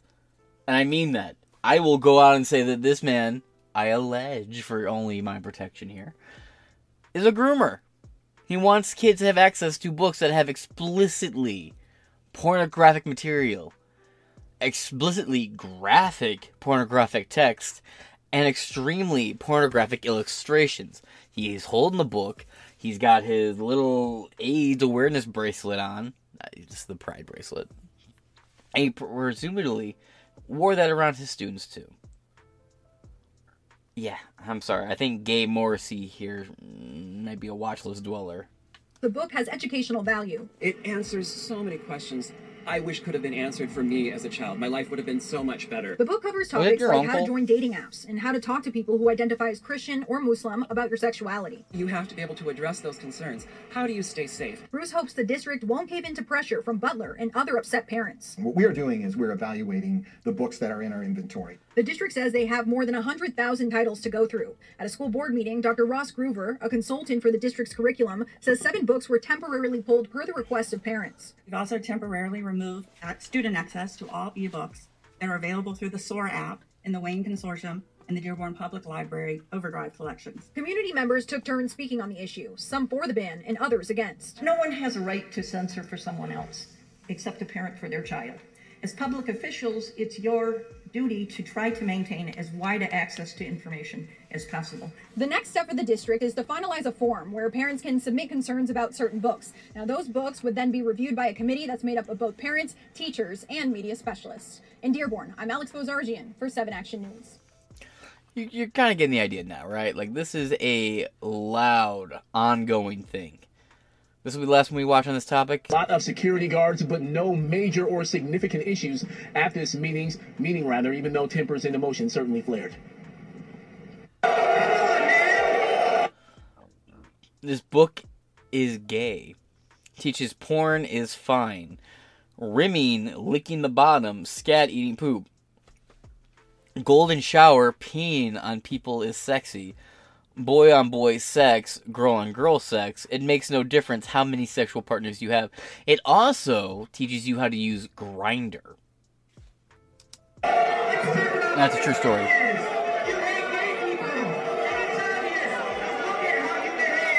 Tense moments and heated exchanges at Dearborn School Board meeting Thursday night as parents, residents, and community stakeholders sounded off on LGBTQ books in the Uh, district's library. I, I'm saying I'm gonna really assume that Habibi Omar over here is part of Moms for Liberty, right? I bet his wife's really in on Moms for Liberty, right? Hey, hey, Burton, you gonna come on now, Mr. LaForge? You gonna come on and tell uh, brother Habibi here what you said to those women? He'll beat your ass and blow you the fuck up while he's at it, and then fuck 72 virgins in hell for it. Library system. To the LGBT community, the majority of parents are not here to attack your right to exist in a free society.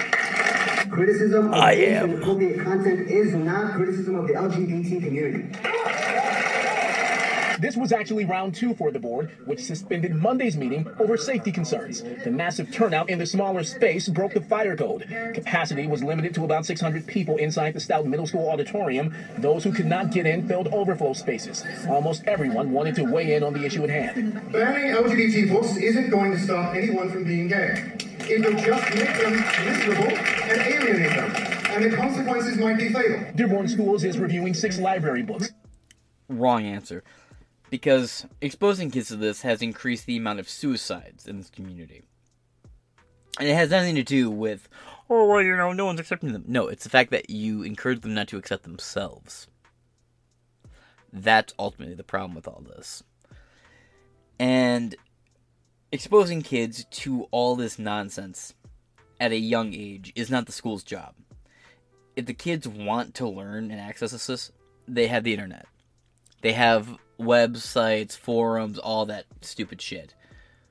They don't need a school to help them feel seen. They need a school to educate them, not indoctrinate them. And unfortunately, we have a Rockefellian school system, which is an education system that creates workers, not thinkers. And whatever gets pumped into the thinker's head, they'll do. Why should these books be around kids? Why should kids be able to. Why should kids learn about rim jobs? Why should kids have to see depictions of intercourse in a book that claims to be targeting children K through high school? And if it's too graphic to be shown on TV, isn't it too graphic to be shown to them? I mean, hell, we use these almost not even realistic looking dummies when I was in school to display sex, teach about condoms and stuff. Hmm. It's weird. I remember when the argument back in the day, I don't remember the story now, it's many years ago, it feels. At least 10, 15, way longer now thinking about it. A teacher got in trouble because she was teaching kids how to put on a condom on a zucchini. And here we are today. It's kind of beside myself an amusement moment. Including This Book is Gay and All Boys Are Not Blue after a parent complained about them, saying they were sexually explicit and inappropriate for kids. A normal, psychologically sound and stable mind would come to a conclusion that that specific material is nothing but sexually explicit. Those who disagree say this uproar is not about books at all. So let's stop pretending this is about protecting children from books. We all know this is about erasing our LGBTQ students and staff. It was literally written on signs people brought to the meeting on Monday. The pushback Why are they all against the LGBTQ books has made unlikely bedfellows out of Muslims and some political conservatives. GOP candidates Kristina Karamo and Matt DePerno and Republican mom People who I proudly voted for. and Republican lawmaker Jim Runestad and Matt Maddock were front and center at Thursday's meeting. Our community, like many across the country, is being inter- intentionally, sorry, divided by political players whose agenda revolves around anti-public school, anti-public school teachers, not what is best for students. This issue comes up in Dearborn, but it's the same issue we're seeing in Grand Rapids. We're seeing it in Kalamazoo. We're seeing it in Northern Michigan. We're seeing it everywhere where school boards think that they can ignore the rights of the parents uh, in terms of how their children are educated. Guys, the books in question are off the shelves as the district reviews them. It is also revamping its library book review process and is removing volumes that, quote, students are no longer using, that are out of date, or that are not age appropriate for that school level. Now, Dearborn Schools has also uh, made it a lot easier, is making it easier for parents to limit what books and materials their kids can have access to. Reporting live in Dearborn, I'm Randy Wimbley, and this is The Edge. Yeah, you suck. I like the I like the guy Lee. This dude works for Fox 2 Detroit. His name's Lee. I can't think of his uh, last name. He's got the Michael Jackson disease. you know the one. Anyway. Uh here we go. Back to this article at hand. Right? Remember this article? Let's see. He added these people who would rather children not know the truth. Being trans is a lie because there's no such thing, so weird to call that a truth. Uh, don't know what they're missing, but it's our job to stand up for them. No, it's the parents' jobs, not yours. To be their voices and their advocates. That's what being an elder in the society means to me. K. Pedo. In 2022, the former PBS star went on The View, oh boy, to demonize groups that have objected to books in school libraries, that certain hypersexualized content, and critical race theory. Burton says, quote, We have this aversion in this country to knowing about our past and anything that is unpleasant we don't want to deal with. No, not at all. We just know what is appropriate and not appropriate for kids. We have a good, decent understanding of what is healthy for them to be exposed to and not healthy for them to be exposed to. And at a certain point, your brain can't handle certain concepts. And when you get older, your brain reaches a point where it can handle those concepts as best as an adult can. As a child, you do not have that ability. He continued, This is not going away. Nothing goes away, especially if you ignore it. So, read the books they're banning. How? If they're banned, you can't read them. It's interesting that you can read them, right? That's where the good stuff is. He has never read any of these books, I guarantee you. And if he has, All my jokes about him being a pedo are no longer jokes. If they, because if you read that he's still advocating them, Jesus Christ. If they don't want you to read it, there's a reason why. Yeah, all the child porn. It's not very good. Zero out of five stars. I would love to have a Norm MacDonald review of this. There were more fireworks at awards on Wednesday night as at least one sponsor pulled out from the awards after discovering that some of the authors nominated for awards planned to call for a ceasefire in Israel's war against Hamas terrorists. Oh boy. Zibby Owens of Zibby Books announced in a Substack post that a source had tipped her off that all nominees of the award had gotten together as a block and decided to use their platform and when winning speeches to promote a pro-Palestine anti-Israel agenda. What does that do the article at hand? She stated, I don't believe in censorship. I want the NBF to prevent a bullying atmosphere. What does this have to do with anything? Uh, where speeches could be used to intimidate based on religious views. Owens told JTA, I asked for an assurance that should any anti Semitic rhetoric surface on a surface that the NBF would have an action plan about that. None was forthcoming. Yeah, no shit. But isn't it sad this is where we're at? Of all the people, right? Geordi La Forge demanding kids get porn. Shame. Well, that being said, this is Inside Four Walls, and until next time, fuck hard and prosper.